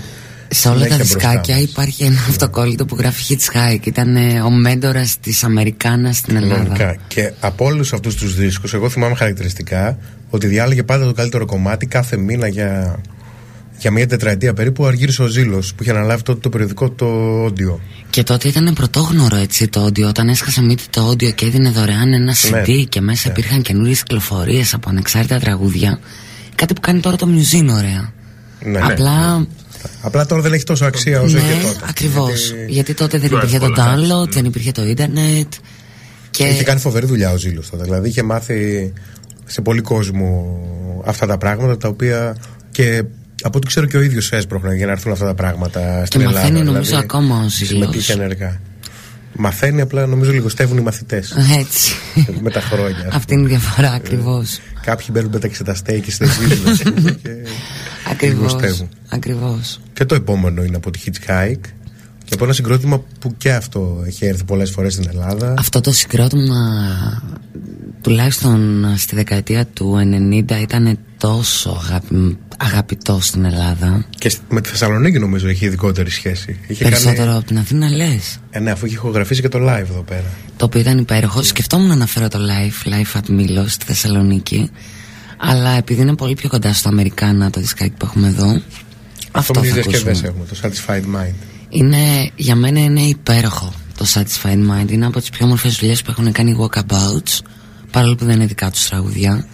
Αλλά διασκευάζουν τόσο ωραίους ανθρώπους. Δηλαδή από Nick Cave μέχρι Patti Smith μέχρι. Ποιος να πρώτο πω εδώ. Robert Foster. Τόσους ανθρώπους. Λοιπόν, Και το ερώτημα τώρα είναι αν τελικά αυτή η διασκευή είναι καλύτερη από το αν ξεπερνάει το πρωτότυπο. είναι ερώτημα για σένα αυτό; Ναι, είναι ερώτημα αυτό. Α, μου αρέσει αυτό που ακούω τώρα. από Δηλαδή σένα. υπάρχει μια μικρή πιθανότητα η διασκευή εδώ από τους Walkabouts να ξεπερνάει. Το πρωτότυπο είναι εντελώς μινιμαλιστικό και Άρη, μου αρέσει στοιχειωμένο πάρα πολύ που κομμάτι, το λες αλλά αυτό. Δεν θα το περίμενα ποτέ να έχεις το πήγανε λίγο παραπέρα οι Walkabouts. να πω. Ακούμε λοιπόν ένα τραγούδι του Nick Cave Υπέροχο Υπέροχο τραγούδι Από τον Nick Cave και από τους Walkabouts Το Loom of the Land είναι. Υπέροχο όμως was the dirty end of winter along the loom of the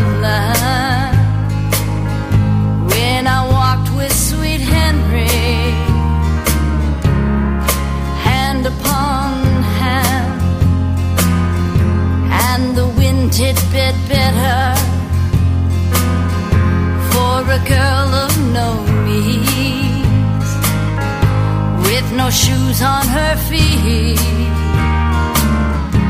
and a knife in her jeans along the loom of the land. The mission bells peal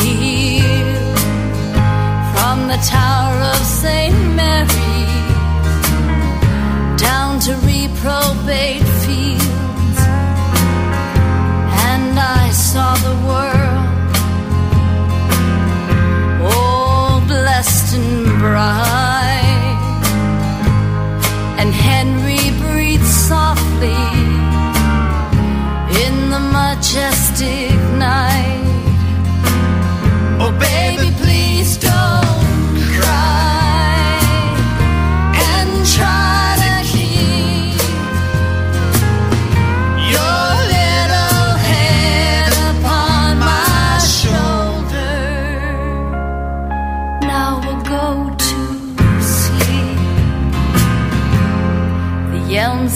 the poplars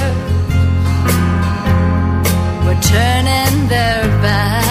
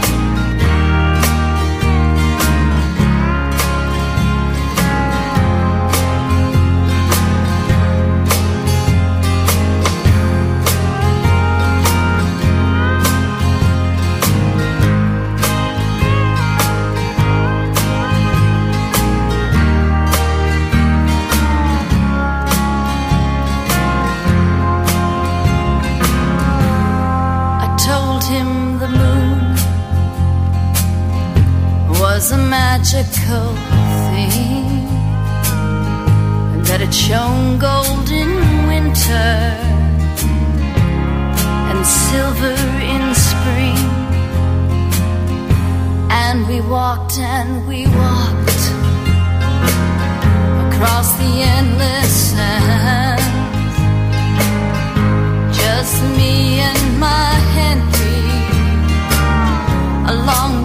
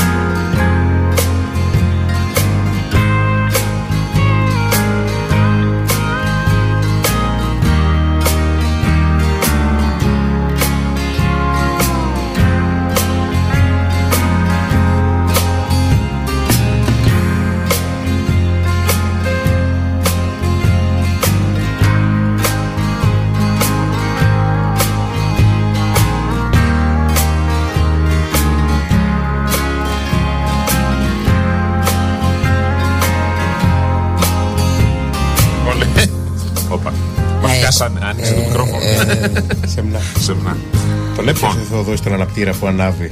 Ποιον αναπτήρα; Που ανάβει στο στούντιο. Α, ναι. Ποιον Ακούστηκε. αναπτήρα που ανάβει. στο Ακούγονται οι στούντιο; αναπτήρες. Που ανάβουμε. Αυτό είναι το λιγότερο. Λοιπόν, έχουμε να δώσουμε άλλες πέντε προσκλήσεις. ναι. Η ίδια διαδικασία. Ο ίδιος άνθρωπος. Ο ίδιος άνθρωπος θα επιλέξει τα νούμερα. Στέλνετε από τώρα μέχρι να τελειώσει το επόμενο τραγούδι email με το όνομα τεπώνυμο και το κάποιο κινητό ή κάποιο άλλο τηλέφωνο στο στούντιο papakioffradio.gr Να Και πούμε πάλι ότι όλη αυτή η εκπομπή γίνεται εν ώψη της συναυλίας στο Womenhunt στο Block 33 το Σάββατο 28 του μήνα που θα είμαστε όλοι εκεί. που θα είμαστε όλοι εκεί και γι' αυτό δίνουμε αυτές τις προσκλήσεις Έχουμε να δώσουμε και δύο συντάκια Και να πούμε ότι είναι ωραίος χώρος, παιδιά, το Block 33. Σωστό. γι' Είναι αυτό. πολύ ωραίος χώρος το Δηλαδή είναι η Block παλιά 33. υδρόγειος, η οποία υδρόγειος όμως. Εντάξει, θρηλυκή Εμένα ξεφρενική. μ' άρεσε και η παλιά υδρογιός Είχε αλλά τα κατατήσει παιδιά- λίγο στάβλος, ας πούμε. Ήταν λίγο Αυτό είναι φάση- αλήθεια Και τα παιδιά φτιάξανε. Τα το παιδιά που χώρο- πήραν το είναι Block ωραίος 33 χώρος. φαίνεται ότι το κάναμε με μεράκι και με όρεξη Και έχει και πολλή δραστηριότητα. δηλαδή γίνονται πολλά πράγματα. Έχει μια Δεν δραστηριότητα είναι- δηλαδή. Που- Χρόνια μέσα- είχαμε τη Μέσα σε δούμε τρεις έτσι. μήνες που δεν την Ναι. είχε τα τελευταία 4-5 χρόνια, ας πούμε. Γιατί γενικά η Θεσσαλονίκη έχει πάσει από χώρους συναυλιακούς Εγώ βλέπω και κάτι άλλο ότι έχουν βγει και διάφορα παιδιά και έχουν κάνει κάποιες εταιρείες και φέρνουν ονόματα όπως είναι ο Παντελής με, Παντελής το, και ο με το Κώστας, Κώστας που φέρανε Byton και τα αργότερα, τώρα η Art and Haste που Και φέρνει εδώ πάμε πάλι στο άρθρο του Άρη ότι συνέχεια οι άνθρωποι παραπονιούνται στις πόλεις ότι δεν γίνονται πράγματα. Και πράγματα γίνονται στις πόλεις, αλλά οι άνθρωποι δεν πηγαίνουν σε αυτά. Ε, ναι, είναι γι' αυτό. Αυτό είναι το ζητούμενο. Είναι Τελικά ότι αυτό. κάποιοι παίρνουν κάποια ρίσκα για να φέρουν κάποια ονόματα. Εντάξει, πρέπει Ναι, και εμείς Έχουμε να κάνουμε φτάσει- κάτι. Και στην Αθήνα συμβαίνει αυτό. Έχουμε φτάσει αρκετά στο επίπεδο της αυτοδιαχείρισης. Δηλαδή, ότι σε αρέσει ένα όνομα, εντάξει, βάζει 3-4 χιλιάδες ευρώ, ας πούμε, και το φέρνεις, χάνεις το ένα χιλιάρικο στο τέλος και. Γενικά το Σου θέμα μένει η εξής. ικανοποίηση ότι τον έφερες. Ναι. Και Εντάξει, μένει- ίσως δεν θα έπρεπε να γίνεται ακριβώς έτσι, αλλά τελικά έτσι γίνεται. Δεν θα μπορούσε ίσως να γίνεται και, και αλλιώς.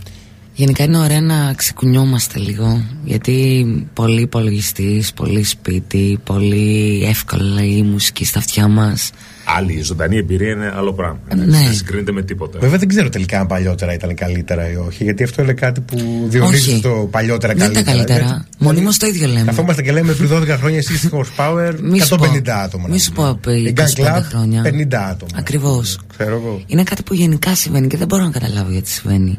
Γιατί η πόλη είναι γεμάτη bars και οι άνθρωποι βγαίνουν συνέχεια έξω και πίνουν. Μπορώ να το καταλάβω στο ότι μερικοί άνθρωποι δεν έχουν λεφτά για να πάνε στη συναυλία. Εγώ θα έλεγα και κάτι άλλο. Ότι ας Αλλά πούμε. πάλι δεν μπορώ να το καταλάβω γιατί και οι ίδιοι άνθρωποι έχουν λεφτά για να πιούν. Και γενικώ ότι ας πούμε, σα εξαιρέσουμε όλους αυτούς που ακούνε τα ελληνικά, τα μπουζούκια κτλ. Ας πούμε, δεν υπάρχουν 1000-1500 άτομα που θα πήγαιναν στο Nick Cave. Η Guggenheim Ε, στο είναι Nick σαν. Cave πάνε. Ναι, αλλά γιατί να μην πάνε και στο Guggenheim και σε ένα όνομα άλλο που δεν είναι τόσο γνωστό ή τόσο μεγάλο, αλλά είναι παραπλευρές στον ήχο σε Νομίζω αυτό που ότι γιατί ακούνε. δεν το ξέρουν. Γιατί δεν ακούγεται. Εντάξει, παίζει ρόλο γι' Εγώ αυτό που σε ένα βλέπω που σημείο. είναι στην Ελλάδα η διαφορά με έξω, ας πούμε, είναι ότι το να πας σε μια συναυλία θεωρείται κάτι, θεωρείται ένα, ένα γεγονός, κάτι Μπράβο. διαφορετικό. Μπράβο. Ενώ έξω έχω συναντήσει κόσμος στις συναυλίες που Είναι μπορεί να είναι και καθημερινότητα. άσχετος με τη συναυλία. ας πούμε. Είναι καθημερινότητα. Ναι, έχεις την καθημερινότητα το ακριβώ το να πηγαίνεις σε συναυλία. Γι' αυτό και γίνονται και ονόματα από συναυλίες στο εξωτερικό άνθρωποι. Γιατί Ναι. παίζουν κάπου και λένε παίζει ένα live. Ποιοι είναι αυτοί, πάμε να τους δούμε. Πάμε να Και τους είμαι σοκάρουμε. σίγουρος, αύριο παίζει η Γούβερχεντ, σήμερα παίζανε στο Βελιγράδι από ό,τι είδα, αύριο παίζουν στα Σκόπια. Επειδή είχα και μια εμπειρία με τον David Σίλβιαν στα Σκόπια που είχαμε δει εκεί Που μας πέρα. άφησες την απέξω να πούμε και δεν πήγαμε και με το στην- κρατάει αμανάτι ο Άρης από τότε, ναι. Ξέρεις ότι Λοιπόν, εγώ δεν πήγα μαζί τους γιατί δούλευα Δούλευες. για να πάει ο άλλος μαζί σας. Ναι, λοιπόν. Και εγώ Και- δεν προσεκλήθη. δηλαδή. Ήταν, έγιναν Καλά όλα κάνεις. πολύ γρήγορα, τα έχουμε πει αυτά. Καλά κάνεις και το, το κρατάς Ε, λοιπόν. Αλλά εκείνο που με είχε εντυπωσιάσει ήταν ότι είχαν πάει γύρω στα 1500 άτομα να δουν τον David Sylvian και ήταν από ηλικίες πιτσιρικάδων μέχρι ανθρώπων που δεν θα πίστευες βλέποντάς τους και ηλικιακά και εμφανισιακά ότι θα τους ενδιέφερε. Είναι ακριβώς αυτό που είπε ο Άρης. Ναι. Ότι για κάποιο λόγο τα live στη χώρα μας ενώ γίνονται πάρα πολλά και γίνονται πολλά ανεξάρτητα live σε άλλες χώρες δεν τους φέρνουν αυτούς τους ανθρώπους έτσι εύκολα. Ενώ εδώ έρχονται. Είναι γεγονός. Ναι, μάλλον το παρασυζητάμε. Δηλαδή να πάμε στη Μπράβο. συναυλία, θα γίνει συναυλία. Δεν Σήκω είναι ότι πάλι, δηλαδή- να βγούμε να πιούμε Ναι, σήκω έξω, πάλι παίζει στη ένα συναυλία. live. Ποιοι είναι Εντάξει, αυτοί, δεν- πάμε να τους σακάρουμε. Δεν παίζει αυτή η φάση. Εντάξει. Θα δούμε, ίσως και να αλλάξει, ίσως και να μην Εσείς αλλάξει. στέλνετε τα mail σας και Ναι. εσεί τι μου έχετε ετοιμάσει; Έχουμε πέντε ονόματα ακόμα, έτσι. Ναι. Τι έχουμε τα ετοιμάσει, mail. είστε σίγουροι ότι έχουμε ετοιμάσει κάτι; Μπορεί και να μην έχουμε. δεν είμαστε καθόλου σίγουροι γι' αυτό. Στα Ε, players βλέπεις τίποτα; εγώ Ε, να έπρεπε- πάρουμε κάτσε. Όχι, όχι. θυμάμαι, περίμενε τώρα. Θυμήθηκα Όχι, κάτι όχι. που μας ζήτησαν. Εγώ έπρεπε να είχα ετοιμάσει κάτι το οποίο είχα ετοιμάσει. Του Γκάτερμπαλ δεν είχαμε. Α, ναι. Όχι, είχαμε τον αγαπημένο μου Α, κύριο Steve Wynn. Steve Wynn σκέτο. Steve Wynn σκέτο χωρίς Caterball, χωρίς Dream Syndicate, γιατί είναι και ο Dream Syndicate και η Caterball. Τακτικός Και- επισκέπτης του Steve Wynn. Είναι ένα μικρό μικρό μικρό τραγουδάκι που είναι τόσο όμορφο για μένα. Λέγεται Follow Me. Εγώ ξέρετε είμαι η κλασική γραφική τύπησα που λέει σας παρακαλώ ακούστε τι λέει ο ποιητής.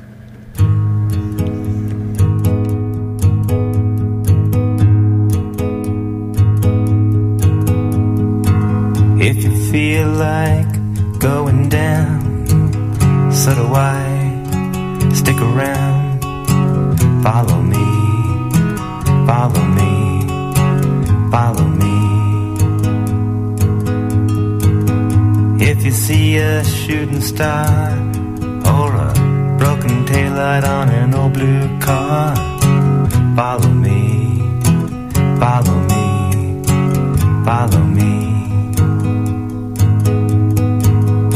If you're looking for a sign, it's mine. Follow me, follow me, follow me.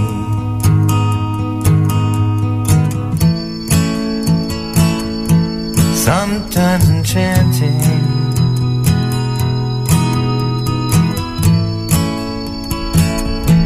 Sometimes reprimanding if you'd like to be a child or lose yourself for a little while. Follow me, follow me, follow me.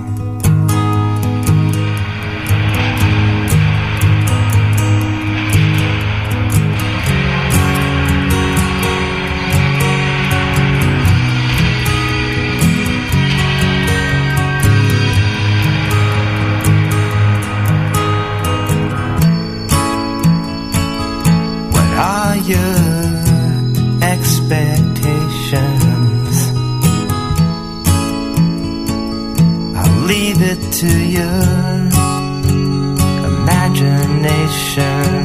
If you feel like going down, so do I. Stick around, follow me, follow me, Follow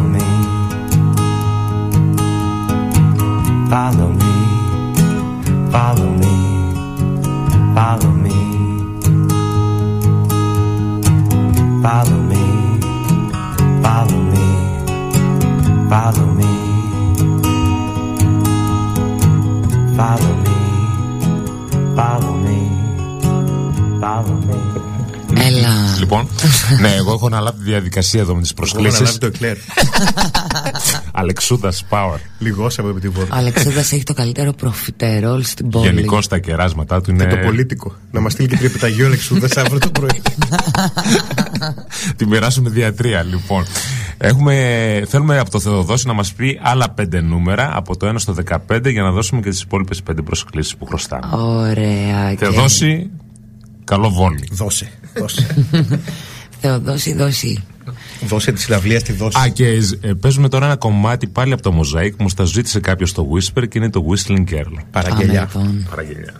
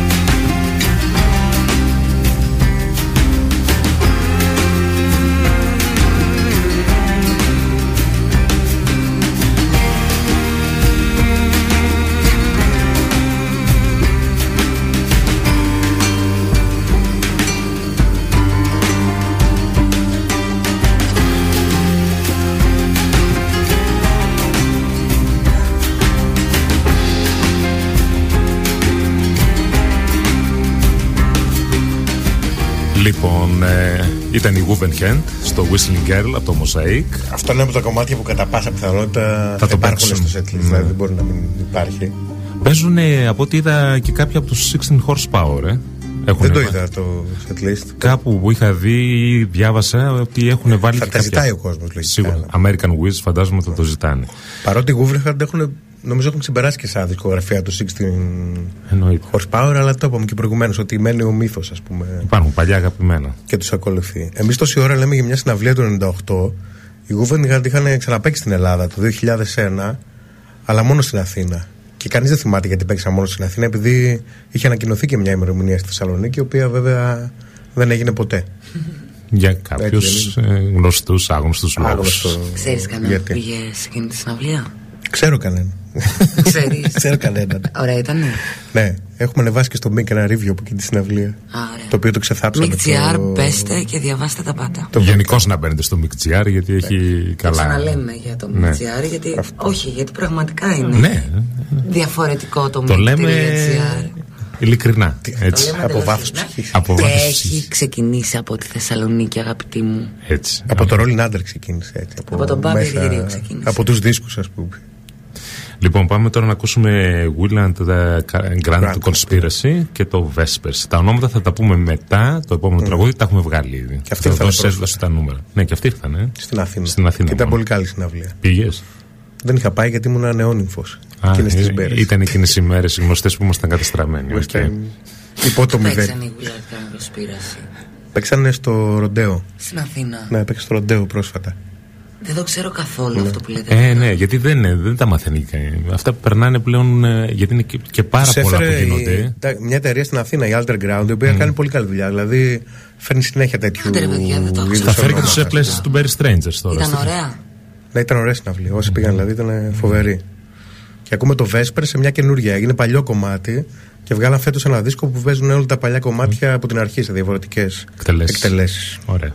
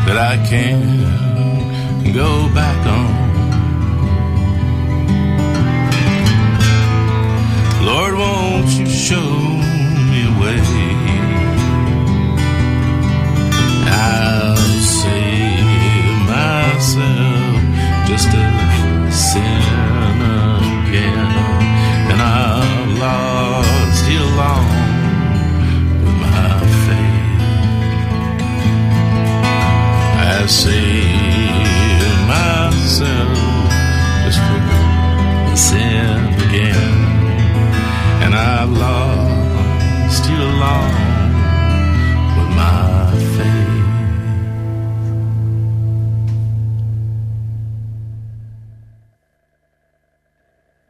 Εδώ είμαστε.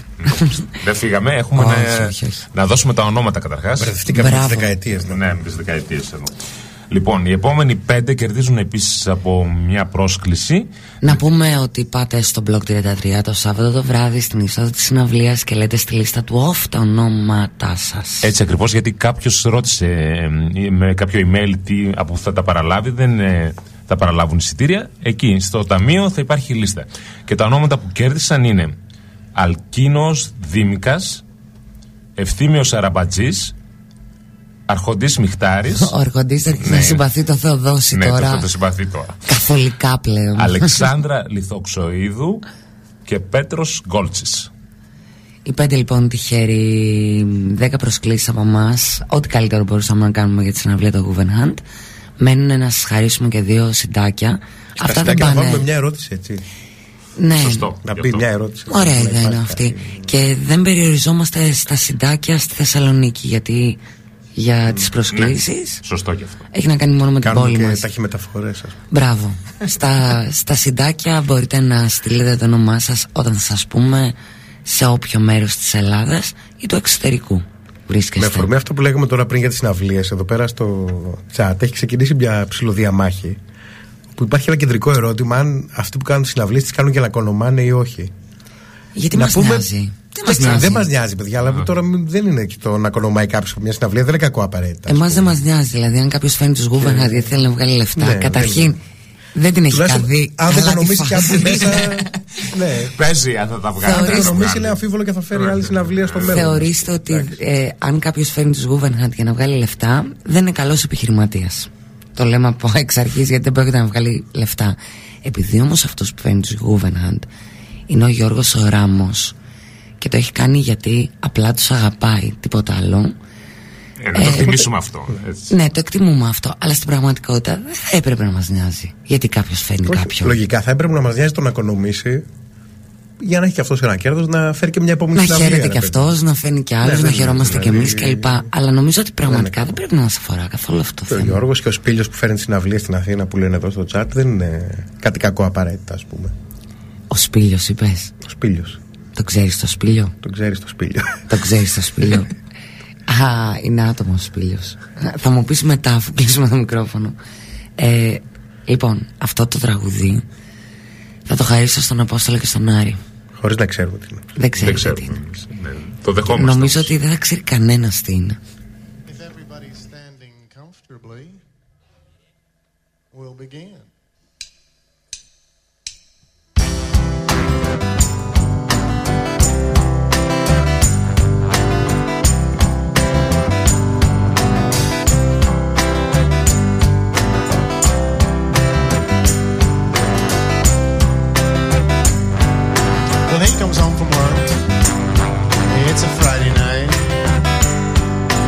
Bad day. He's had a bad week. And he's sitting on the sofa with his girlfriend.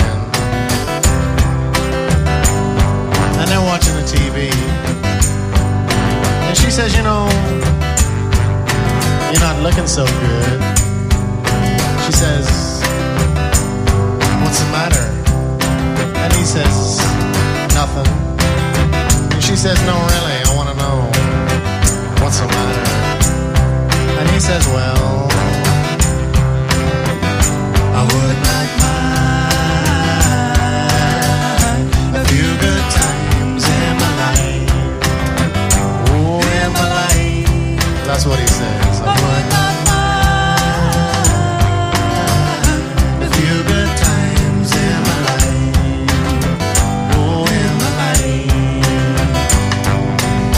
In my life. about last night when we walked down together? We both looked at the stars, and the night went on forever. And you held my hand, it must have been an hour or two. Well, what about that, darling? Wasn't that a good time for you? And he says, Well, that was a good time. That's not what I'm talking about. About maybe making some more money, putting some in the bank, trying to get ahead, do something with my life.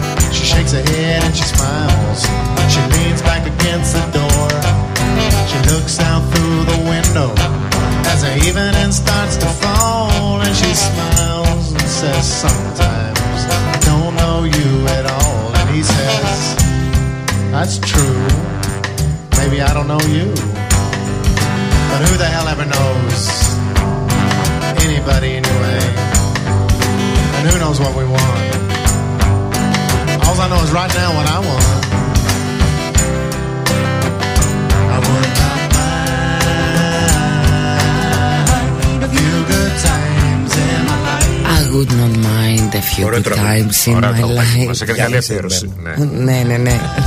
Κουτσομπολίστα. Είναι αυτό το κλασικό τραγούδι που ο τύπος μπαίνει στο σπίτι και το κορίτσι κάθεται στο καναπέ και έχει μούτρα και τη ρωτάει τι έχει και αυτή λέει τίποτα και ε όχι κάτι έχεις και Ναι, Το η κλασικό γνωστή κορίτσι που ιστορία. έχει μούτρα δηλαδή. Είναι το κλασικό κορίτσι που έχει μούτρα. Ξέρεις κανένα κορίτσι που να μην έχει μούτρα; Όχι, τελευταία, τα τελευταία 30 χρόνια δεν ξέρω. Είδες. Γι' αυτό λέω, είναι η κλασική. Ενίονται όμως, όχι πάντα. Ναι. Ή αγόρι, κορίτσι. Δηλαδή οι ρόλοι μπορεί να εναλλάσσονται, αλλά κάποιος μπαίνει μέσα στο σπίτι και ο άλλος έχει μούτρα. Αυτό είναι βέβαιο. Αυτό δεν αλλάζει με τα χρόνια. Πάντως ακούμε εδώ ότι υπάρχει η υποψία ότι στην Αθήνα είναι sold out το live. Και χαιρόμαστε Το γι' αυτό. Google Hat. Πολύ Παρασκευή το χαιρόμαστε γι' βράδυ. αυτό.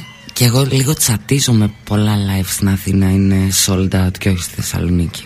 Βέβαια είναι και μικρός ο χώρος το αν δηλαδή δεν νομίζω να είναι πάνω από 300-350 Ναι, άτομα. είναι εκεί. Ενώ ναι, το Block 33, ένα 800 Εντάξει, το χωράει πέντε έτσι. Είναι Θα το δύσκολο. γεμίσουμε το blog 33 με το Eugene. Θα το δείτε. Πάντως, παιδιά, το αν, αν είναι γεμάτο, κανονικά πας και υδρώνεις για το ροκ, ας πούμε. Δηλαδή δεν υπάρχει αέρας, δεν υπάρχει Ναι, ναι, τίποτα, ας πούμε. Αναερόβιο. Όχι τίποτα. Δηλαδή πέρσι ήταν γεμάτο στους Μένο Άστρομαν και ήταν. Ε, Δηλαδή βγαίναμε κατά δεκάδες έξω. Ας πούμε. Είχε δημιουργηθεί ρολόι. Είδατε μένω Αστρομάν στο Αν. Είδαμε με διαλύματα γιατί έπρεπε να βγαίνεις έξω κάθε τόσο. Ήταν. ε, Εγώ πάντως τέτοια σκεφτόμουν φάση. τώρα ότι ό,τι συναυλία έχω δει στο Αν ήταν πάρα πολύ ωραία, αλλά σκέφτομαι τώρα ότι έχω πάει από τη Θεσσαλονίκη στην Αθήνα για να δω συναυλία, που σημαίνει ότι ήθελα πάρα πολύ να τους δω, που σημαίνει ότι ήταν πολύ αγαπημένοι μου, αλλά η αναμνήση μου από το Αν είναι ότι φέρνει εξαιρετικά γκρουπ παιδιά στο Αν. λοιπόν, τι έχετε ετοιμάσει; Ε, American Wiz από 16 Horsepower. Από τα κλασικά τους τραγούδια. Τα Που μάλλον θα το καλύτερα παίξει. μάλλον. Έχω την εντύπωση ότι θα το παίξει αυτό. Αυτό θα είναι καλό για όλους αν το παίξει. Ναι. Δώστε.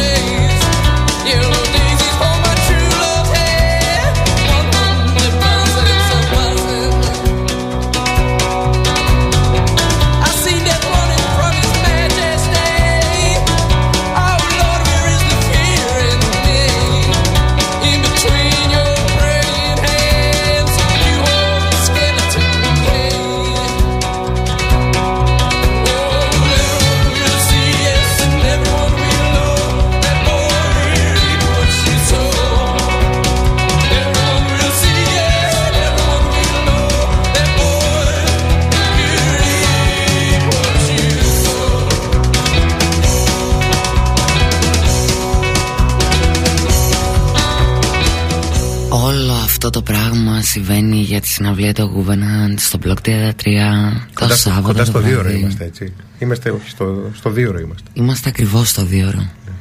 Ε, μ, τώρα θα κάνουμε μία συμμαχία Αμερικής με Αγγλία. Γιατί θα ακούσουμε τον Chris Ekman και την Κάλα Ντόρκεσον. Τους κοτζομπολεύαμε πριν από λίγο. Λέγαμε για τη σχέση τους που κατέληξε. Πόσο καλά Με ποιον παιδιά είναι, τι ωραία που μαγειρεύουν και τέτοια. ε, μαζί με μία αγαπημένη Πολλοί από μας. αυτούς όμως έχουν γίνει δικοί μας άνθρωποι κανονικά έτσι. Αυτό συμβαίνει πάντα με την Ελλάδα. Ναι, είναι μερικές πολύ. μπάντες. Κολλάνε. Ναι. Και είναι και άλλες. Δηλαδή, ας πούμε, οι Archive δεν νομίζω να παίζουν τόσες πολλές φορές σε κάποια άλλη χώρα. Πέρα Και- από αυτό, και ορισμένοι να πάτε κολλάνε και γεμάτα. μένουν και κατά διαστήματα εδώ. Ναι. Και είναι και κάποιες που δεν θα έπρεπε να παίζουν τόσες πολλές φορές σε αυτήν εδώ τη χώρα. Ποια είναι, πες μου, πες μου μία. Ε, τώρα έρχεται μία. Η κλασική, ποια είναι η πιο κλασική, ας πούμε. Εγώ πάντα Pure όταν Essence. λες ποια είναι η πιο κλασική, λέω Archive. Για η Pure Essence. Pure Pure Essence. Τους κάνουν περιοδία. Τους φάση- θεωρείτε πιο κλασικούς από τους Archive στο πώς Στο ότι έρχονται; τόσο συχνά στην Ελλάδα, σίγουρα, ναι. Παιδιά, οι Archive έρχονται πιο συχνά. Όχι, όχι. Όχι. Pure Essence και παίζουν και Pure Essence περιφέρεια έρχονται δύο-τρεις- πλέον. Ναι, τώρα Θα παίζουν, μου πείτε, οι ε, Archive βγάζουν και τα δίσκους. Οι παντού. Pure Essence βγάζουν και Ναι. λιγότερους και έρχονται Δεν βγάζουν, συχνότερα. δεν βγάζουν. Έχετε δίκιο σε αυτό. Ε, Tinder Sticks. Η Tinder Sticks είναι η μπάντα από πίσω. Chris και Κάρλα και Μπροστά. ένα αγαπημένο, αγαπημένο τραγούδι. Το take me.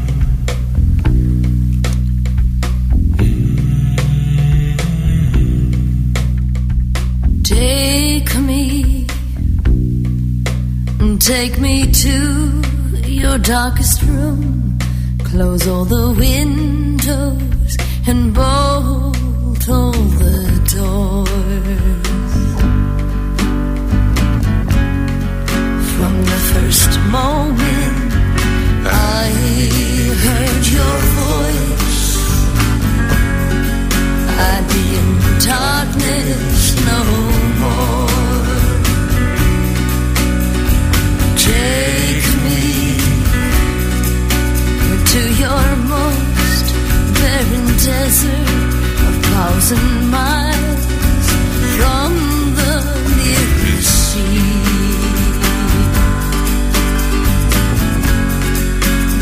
The very moment. I saw your smile, it was like heaven to me. There's not a mountain too rugged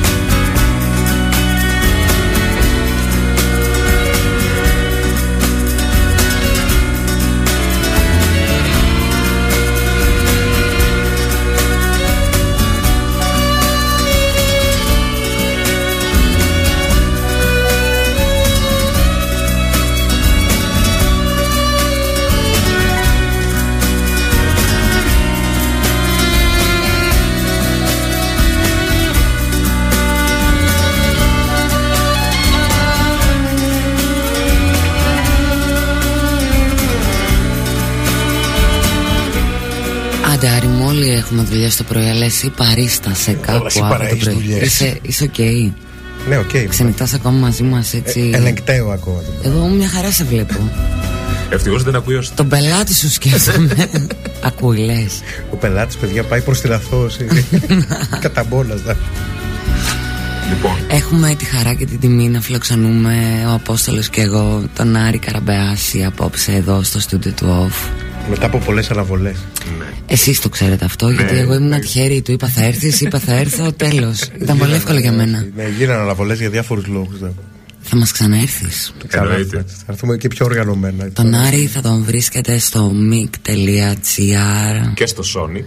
και στο Sonic, αλλά στο mic.gr πολύ πολύ εύκολα όλοι Κατά εσείς κύριο που είστε εδώ μπροστά από τον υπολογιστή και πιστέψτε με θα απολαμβάνετε τον τρόπο που γράφει είναι από τους λίγους που κριτικάρει φλεγματικά μερικές φορές αλλά πάντα είναι συμπαθητικός ο άτιμος Τον άτομο. τον άτιμο τον Άρη Να δώσουμε και τα δύο CD. Ναι. Ε, να τα Εδώ δώσουμε. Προσφορά της εκπομπής. Και όταν λέμε προσφορά της εκπομπής, η εκπομπή είναι της ΜΕΜΑ. Έτσι. είναι ξεχνάμε, ας προσφορά πούμε. του off Ναι, το της εκπομπής λέμε. Άντε της εκπομπής Εδώ που τα λέμε προσφορά της εκπομπής είναι. Ε, σωστά. δηλαδή του Άρη, του Απόστολου και της Μέμας. και του μικροφόνου. Λοιπόν, δίνουμε το τελευταίο CD το Guggenheim και ένα παλιότερο, το Consider the Birds. Που, είναι- είναι... μπορεί να είναι και από τα καλύτερά τους. Έτσι νομίζω κι εγώ. Αλλά να το κάνουμε λίγο πιο δύσκολο αυτή τη φορά. Να βάλουμε μια ερωτησούλα τυπική τέλος πάντων. Θα ακούσετε ένα κομμάτι σε διασκευή και πάλι από τον Τζόνι Κάς από τις πολλές διασκευές που έκανε στις τελευταίες δουλειές του.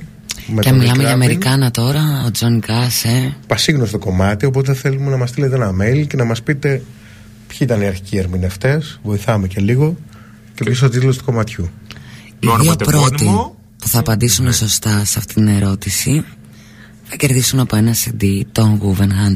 Αυτό που έχετε να κάνετε είναι να στείλετε το όνομα το επώνυμό σας, το, Το τηλέφωνό τηλέφωνο σας σας για να επικοινωνήσουμε μαζί σας. και το μέρος του κόσμου στο οποίο βρίσκεστε και μας ακούτε. Θα βρούμε έναν τρόπο, δηλαδή δεν συμμετέχουμε μόνο Θεσσαλονίκη. σε όχι, αυτό. όχι, όχι. Ε, ακόμα και αν μας ακούτε από την Ουγκάντα ή από τη Νέα Υόρκη, το σιτάκι θα το πάρετε στα χέρια Ε, σας. Κάποιο τρόπο. Που σημαίνει οι δύο πρώτοι που θα απαντήσουν γρήγορα γρήγορα ποιο είναι Πιο αυτό γρήγορα. το τραγούδι, ποιοι ήταν οι, Οι οι πρώτοι συνθέτες και οι εκτελεστές πρώτοι και ο εκτελεστές αυτού τίτλος του του τραγουδιού τραγουδιού.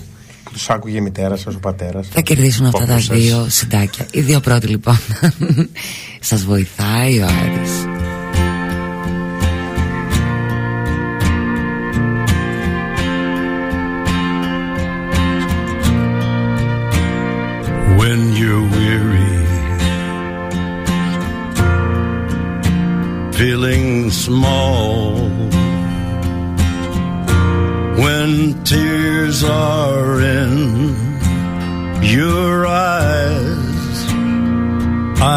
Dry them all. I'm on your side. Oh, when times get rough and friends just can't be found like a bridge over troubled lay me down like a bridge over troubled water. I will lay me down.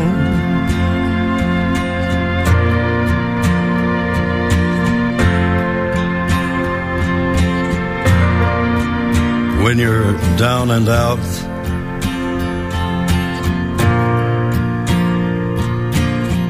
when you're on the street, when evening falls so hard, I will comfort you. I'll take your part.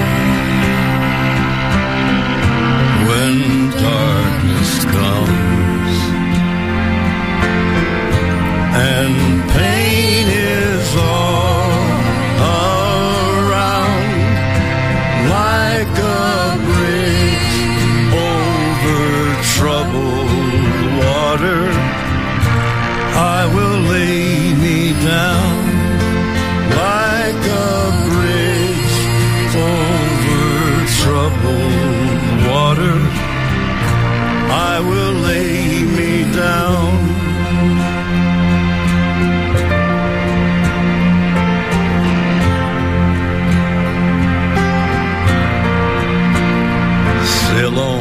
silver girl.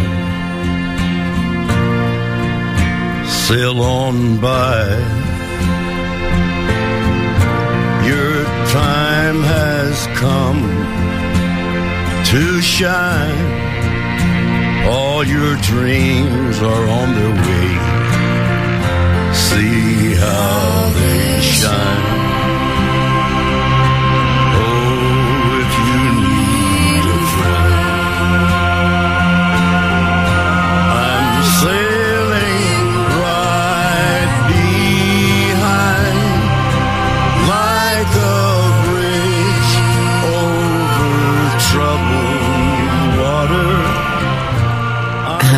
Α, Εδώ είχαμε διαγωνισμό, δεν είχαμε να στείλετε mails με το όνομα το επώνυμό σας και το τηλέφωνό σας. troubled Αλλά δεν θα το καθυστερήσουμε πολύ γιατί στο Whisper έσκασαν μύτη δύο άνθρωποι οι οποίοι βρήκαν το τραγούδι ποιο είναι και ένας είναι ο αρχοντής σου φέξε απόψε αγαπημένη Και πρόσκληση και CD. Αγαπημένη Πήρες το συντηράκι σου, αρχοντή. πήρες το συντή σου.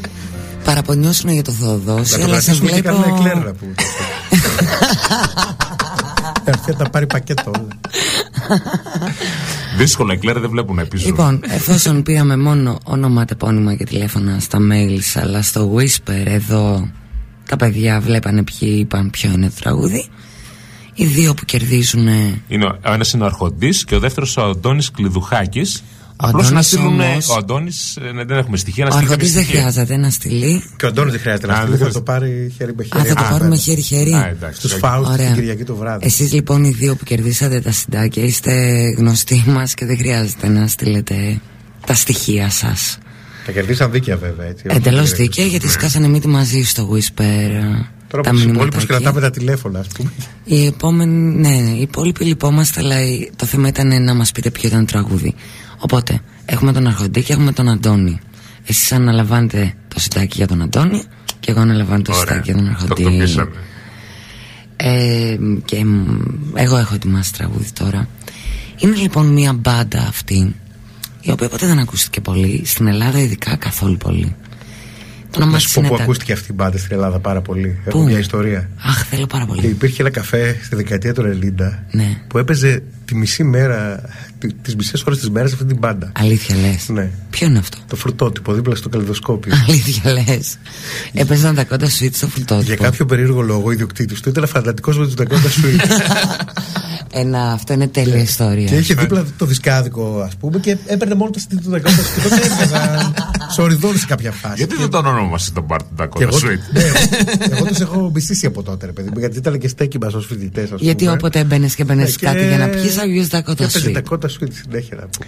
Αυτός ο τύπος που έχει τους Dakota Suite, εγώ τώρα ως κορίτσι που το διαβάζω, με συγκινούσε πάντα γιατί όλους τους δίσκους τους αφιερώνεις στην Τζοάννα. Σε μία Τζοάννα. Η οποία αργότερα έγινε η γυναίκα του. Δηλαδή, αν παρακολουθούσες τους Dakota Suite, στην αρχή ήταν η Τζοάννα. Είναι αυτοί που είχαν διαμάχη με τον Πασχάλη. Μετά ήταν, μετά ήταν η Τζοάννα η γυναίκα του. Μετά ήταν η Τζοάννα με τα δύο του παιδιά. Μετά Με τα τρία σκυλιά. καταλάβαινες από το δίσκο ότι με την Τζοάννα δεν τα πάνε τόσο Α. καλά, αλλά αυτός την αγαπάει και ακόμα της χαρίζει τους δίσκους. Η Τζοάννα στο διαζύγιο.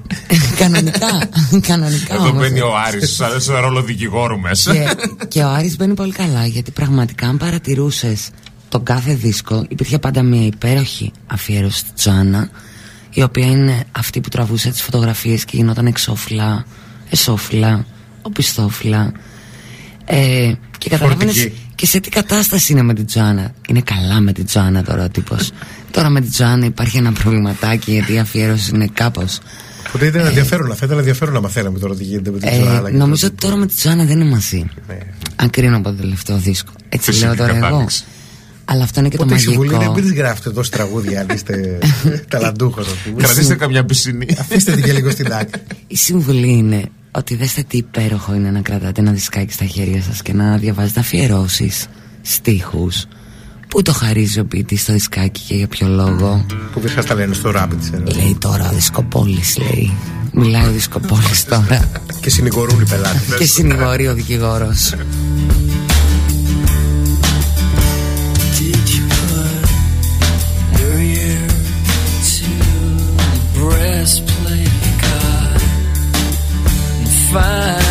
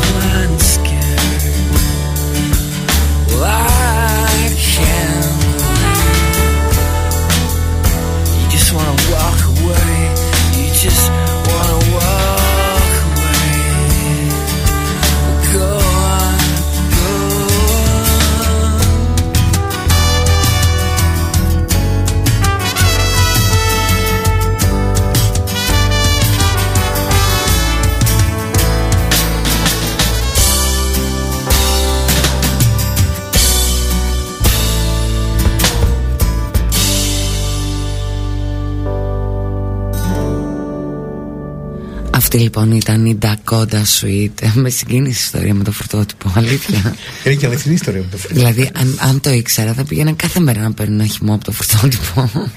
Αλλά δεν θα έβαζε τα κότα σου τώρα. Λες, ε, θα εκνευριζόμουν να φανταστά, τίποτα άλλο. Να χαιρετήσουμε, βλέπω εδώ τον Θεοδόση που λέει χαιρετάω τον κουμπάρο Πατριάρχο Μέμα και θα πίνω στην υγεία του off στο 8mm τι είπα ο ποιητής. Να τον ευχαριστήσουμε Το για τη είτε διαδικασία. είναι Τι στο Βερολίνο. Α, είναι βάρ στο Βερολίνο, Α, μάλιστα. τι Φεύγει ωραία. Βερολίνο ο Είναι προφανώς, Θεοδόσης. είναι μάλλον το καλύτερο μπαρ στο Βερολίνο αυτή τη στιγμή. Θεοδόση, σε ζηλεύω τρελά όμως, ε, τρελά που πηγαίνει στο Βερολίνο. Και θα δει και ωραίες συναυλίες ο Θεοδόσης. Τι θα δει; Black Heart Procession και Place to Bury Strangers. Την ίδια μέρα βέβαια, δεν ξέρω αν θα τα προλάβει και τα δύο. Θα τρέχει. Θα Θα τρέχει. τρέχει. Θα Για το να φέρουμε σου το πω- Θεοδόση να μας τα πει να πούμε. Λοιπόν, να το Ακριβώς. φέρουμε το Ναι, ναι, Θεοδόση ναι, ναι. και θα χαρώ πάρα πολύ να το φέρουμε. Αλλά δεν το ζηλεύω για τις συναυλίες. Το ζηλεύω που θα Πάει κάνει Βερολίνο. βόλτες στο, στους δρόμους του Βερολίνου, πραγματικά. Και ας μην παίζει καμία συναυλία. Λοιπόν, τώρα πάμε να ακούσουμε 16 Ways από Green on Red. Ελληνοπρεπέ. Green. Ενώ- Ε. Αυτό κάποτε ήταν ύμνος Αλλά όταν λέμε ύμνος, ύμνος Γονατίζαμε πολλοί άνθρωποι Πώς ακούτε τώρα Killers, ας πούμε, σε τέτοια φάση; Έτσι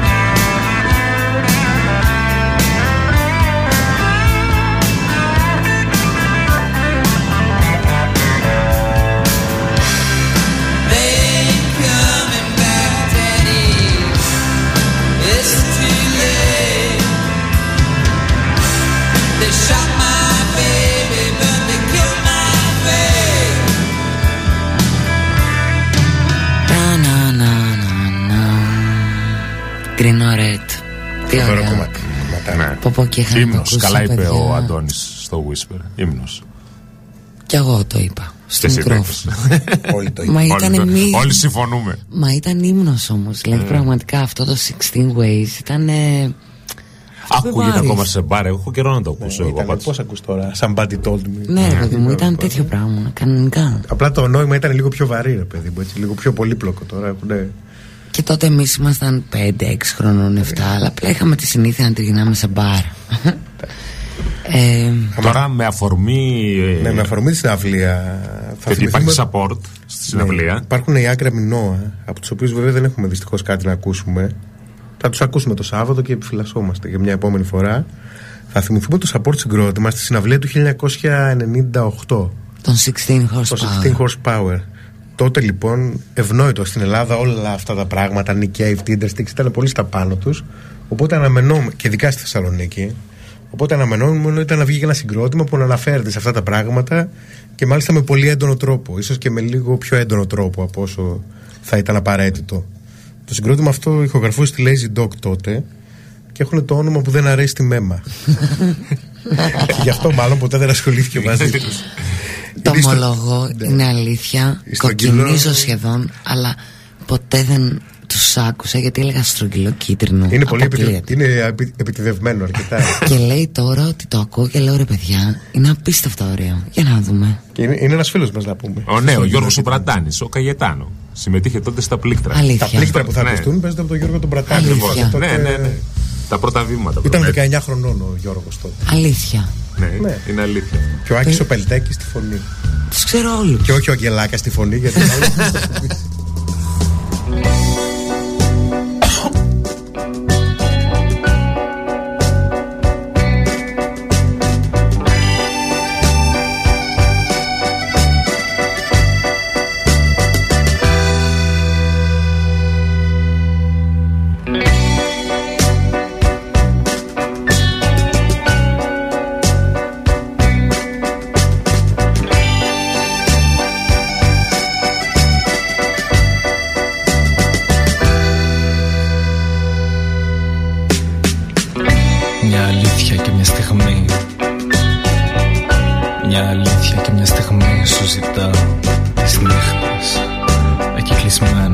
φωνές μας Τρέμουν στο σκοτάδι.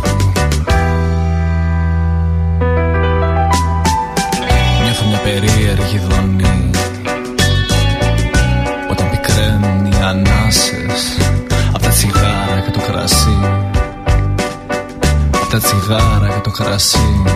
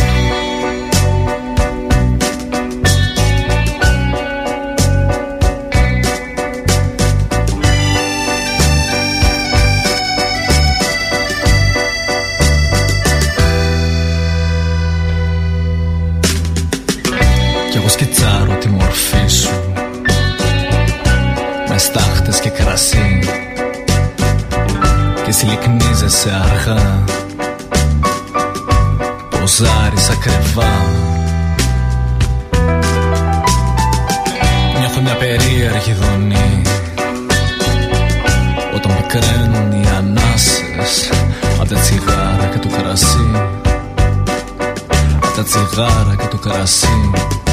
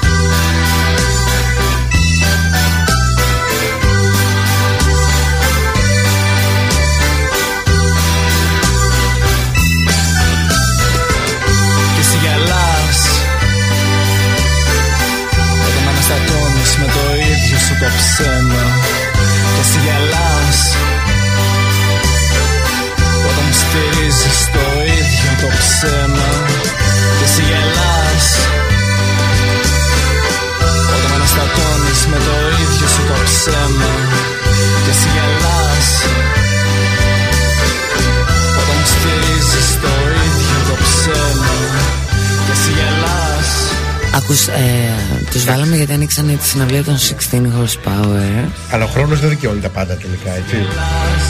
Ναι, μωρέ, αλλά Δεν είναι είναι. γλυκό. Είναι γλυκό. Γλυκό, αλλά.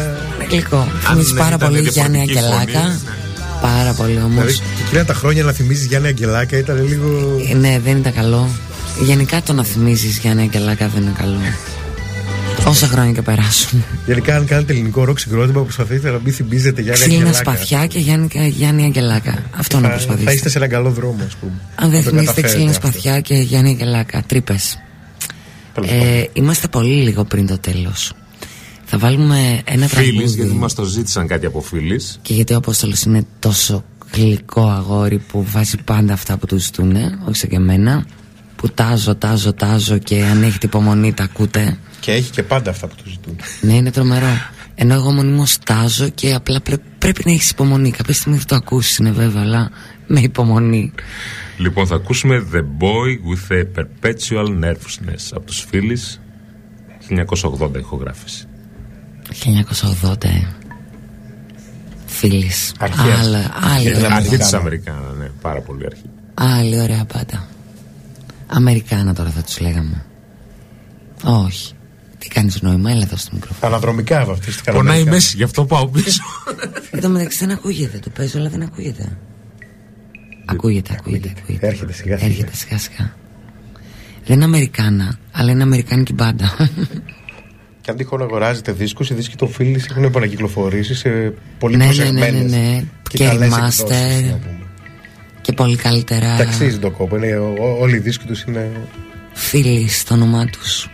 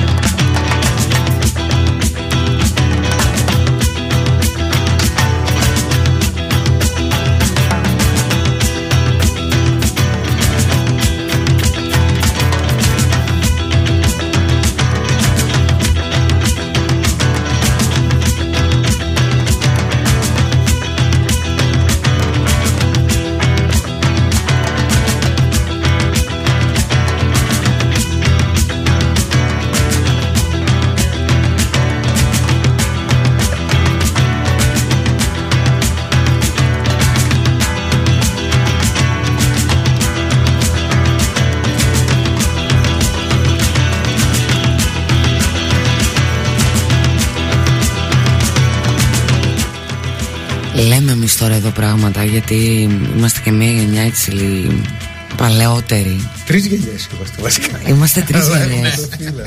Πραγματικά είμαστε τρεις γενιές. Και αναρωτιόμασταν τώρα άνθρωποι 20 χρονών και 22 και 25 πώς ακούνε τον ήχο των φίλης. Που εμάς μας συγκινεί μόνο και μόνο για τον ήχο. Μόνο για τον ήχο. Χωρί να πηγαίνει. Ναι, να ναι, χρειάζεται να πας και κανονικά. παρακάτω. Έτσι. Κανονικά. Γιατί σκέφτεσαι μια εποχή που έχει περάσει και την έχει ζήσει τόσο ωραία. Βέβαια, Για δεν- μένα ειδικά είναι η εποχή που ενηλικιώθηκα. Και μουσικά και Έτσι ηλικιακά. βρε θα νιώθετε κι εσείς για αυτά που θα ακούτε μετά από 30 χρόνια που θα είναι ξεπερασμένα και δεν θα τα ακούει κανένας, θα συγκινήσετε. Βέβαια δεν είναι τυχαίο αυτός ο ήχος που συγκινεί γιατί είναι ο ήχος είναι μόλις απεξαρτήθηκε το ροκ από όλα τα παλιά του αμαρτήματα ας πούμε και. Και έφυγε Καθαρίστηκε, αλλού. καθαρίστηκε. Πήγε αλλού, Καθάρισε πήγε αλλού. και ξεκίνησε σχεδόν από το μηδέν, ας πούμε. Ναι, από ναι, το... ναι. Και πήγε αλλού. Λίγο μετά το punk, λίγο πριν το ανεξάρτητο, πριν καθιερωθεί ως ανεξάρτητο. Αυτά θα πούμε μια επόμενη φορά. Ξέρεις ότι θα Την σε μεγάλη δεσμεύουμε τώρα, θα σκάσουμε τη Θεσσαλονίκη, θα σου λέμε Άρη έλα εδώ να κάνουμε ένα παρτάκι με εκπομπούλα. Απευθείας. Να Και- κοιτάζει τα, τα τέρμινα με τα δικαστήρια Εγώ μόνο. θέλω, εγώ, θέλω, εγώ θέλω τον Άρη τώρα εδώ, χωρίς concept. Με ό,τι θέλει αυτός. Freestyle. Με Freestyle, freestyle. freestyle. Σε θέλω εδώ με ό,τι θέλεις ε, εσύ. Επόμενη Και φορά θα λέει. Τάζεσαι. Free εντελώς. Θα είμαστε πάλι τρεις μας σε εκπομπή του Απόστολου, η δική μου. Σε δική μου να είμαστε. Δεν παίζει ρόλο. Δεν έχω πρόβλημα. Δεν παίζει ρόλο. ναι. Σε δική μου, σε δική μου που εγώ είμαι λίγο τεμπελούτσα. Τέλος πάντων σε κάποια ώρα που να μην Ε, έχει μετά άλλη εκπομπή. ρε παιδί. Αυτό έτσι κι αλλιώς. Ε, μ, ήμασταν εδώ για τους Guggenheim. Σάββατο Θα είμαστε και στους θα είμαστε στους Guggenheim και, Περιμένουμε να δούμε και πολλούς από εσάς εκεί και όσοι θα πέρα. είμαστε εκεί, σας το λέμε με βεβαιότητα ότι θα περάσει τα ωραία. Δηλαδή, το λέγαμε με τον Άρη προχτές το βράδυ στα γενέθλιά σου, ότι ακόμα και δεν σε αρέσει η μουσική τους, αν τους δεις live, Ναι, θα μείνεις. είναι εμπειρία. Ε, Ελπίζουμε να είναι τουλάχιστον με την εμπειρία που έχουμε 10 Δείχνει ότι χρόνια είναι, πριν. γιατί κάποιες πρόσφατες φωτογραφίες του Έντουαρτ έχει ακόμη αυτό το χαμένο βλέμμα, ας πούμε. Ναι, είναι άτομο, ρε παιδί μου, είναι ψυχεδέλεια. Αυτό Ο- θα είναι εδώ πέρα και το βλέμμα του θα είναι, ας πούμε. θα είναι αλλού. Αυτός δεν χιλιόμετρα θα είναι μακριά. εδώ πραγματικά. Εγώ θέλω να κλείσω επίσης με μια ατάκα που έγραψε ο Άρης σε ένα κείμενο που ανέβηκε στο MIG.gr που λέει αν όντως το ροκ έχει μέσα του τον ηλεκτρισμό ως αναπόσπαστο στοιχείο ο Έντουαρτς διαιωνίζει με υπέροχο τρόπο το μύθο του ηλεκτροφόρου καλωδίου που ξεκίνησε από τον Έλβης και ακόμη ευτυχώς δεν ξέρουμε που θα καταλήξει. Έτσι όμορφα γράφει ο Άρης Καραμπεάσης Εγώ γι' αυτό σας λέω από την αρχή να μπαίνετε στο MIGR και σας το λέει Και κάποιος έτσι που- όμορφα τα απαγγέλει ο Απόστολος Βαρνάς. Σας... θα οργανώνουμε ποιητικές βραδιές. ε, και ε, το λέει στο κατάλληλο άνθρωπο που αγαπάει την ποίηση θα Είναι- μαζευόμαστε. Παρ' όλα αυτά, κάποιος που Λεξιμοποίηση. αντιπαθεί τους μουσικοκριτικούς και αυτή είμαι εγώ, σας λέω ότι πρέπει να μπαίνετε στο MIGR και να διαβάζετε τον Άρη Καραμπεάση και άλλους ανθρώπους εκεί μέσα. Γιατί γενικά το MIGR είναι Ποιοτικό. ένα site όπου όσοι γράφουν εκεί αγαπάνε μουσική.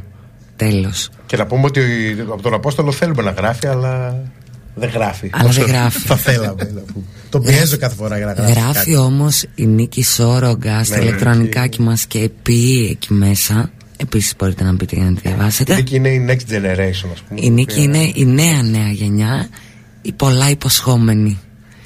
Η οποία μπήκε πολύ ιδιόμορφα όπως έπρεπε να μπει. ας πούμε. Γιατί είναι η Νίκη. Ακριβώς. Είναι σκέτα, Ακριβώς. ιδιόμορφη, γι' αυτό και είναι υπέροχη. ε, Άρη μου, αυτό Ναι. το τραγούδι δεν έχει να κάνει με Αμερικάνα. Πρόσεξε τώρα. Το έφερα με πραγματικά έτσι με πολύ θέρμη για σένα. Εσύ θα πεις τι είναι. Ε, το γνωστό. Το γνωστό. Sound, δεν είναι. Όχι. Oh, Gang of Four, Paralyzed. Έτσι. Και το Paralyzed είχαμε Έτσι. εκτενέστατη συζήτηση. Α, ναι. Λοιπόν, αυτή η μπάντα αν είχε γράψει μόνο αυτό το τραγούδι για μένα, θα ήταν μια σούπερ μπάντα. Ευτυχώς δεν έγραψε μόνο αυτό το τραγούδι. Αλλά είναι η αγαπημένη μπάντα του Άρη Καραμπεάς Από τις αγαπημένες. Η αγαπημένη μπάντα. Η αγαπημένη. Είναι αυτό που ακούμε τέλος πάντων για γκοφό. Οπότε εσύ μιλάς και σε κλείνεις την απόψινη βραδιά. Ευχαριστούμε τη Μέμα για την επιλογή. Ευχαριστούμε και τον Απόστολο και τη Μέμα για την πρόσκληση. Θα το επαναλάβουμε σύντομα. Ο Απόστολος και Μέμα, σε ευχαριστούμε πάρα πολύ που ήσουν εδώ παρέα τους. Να είστε καλά, παιδιά. Το ραντεβού ούτως ή άλλως ανανεώνεται για το Σάββατο. Καταρχήν. Έτσι, από κοντά όλοι. Και κλείνουμε με τον ήχο που ακούμε, που μας Και θα χαρακτηρίζει. το βάλουμε από την αρχή και εσείς απλά όσοι μπορείτε δώστε πολύ τσίτα στα ακουστικά γιατί αυτή η μπάντα με αυτό το κομμάτι τα έχει πει όλα. Πάμε από την αρχή. Paralyzed. Paralyzed. Στον off, καλημέρες, καληνύχτες.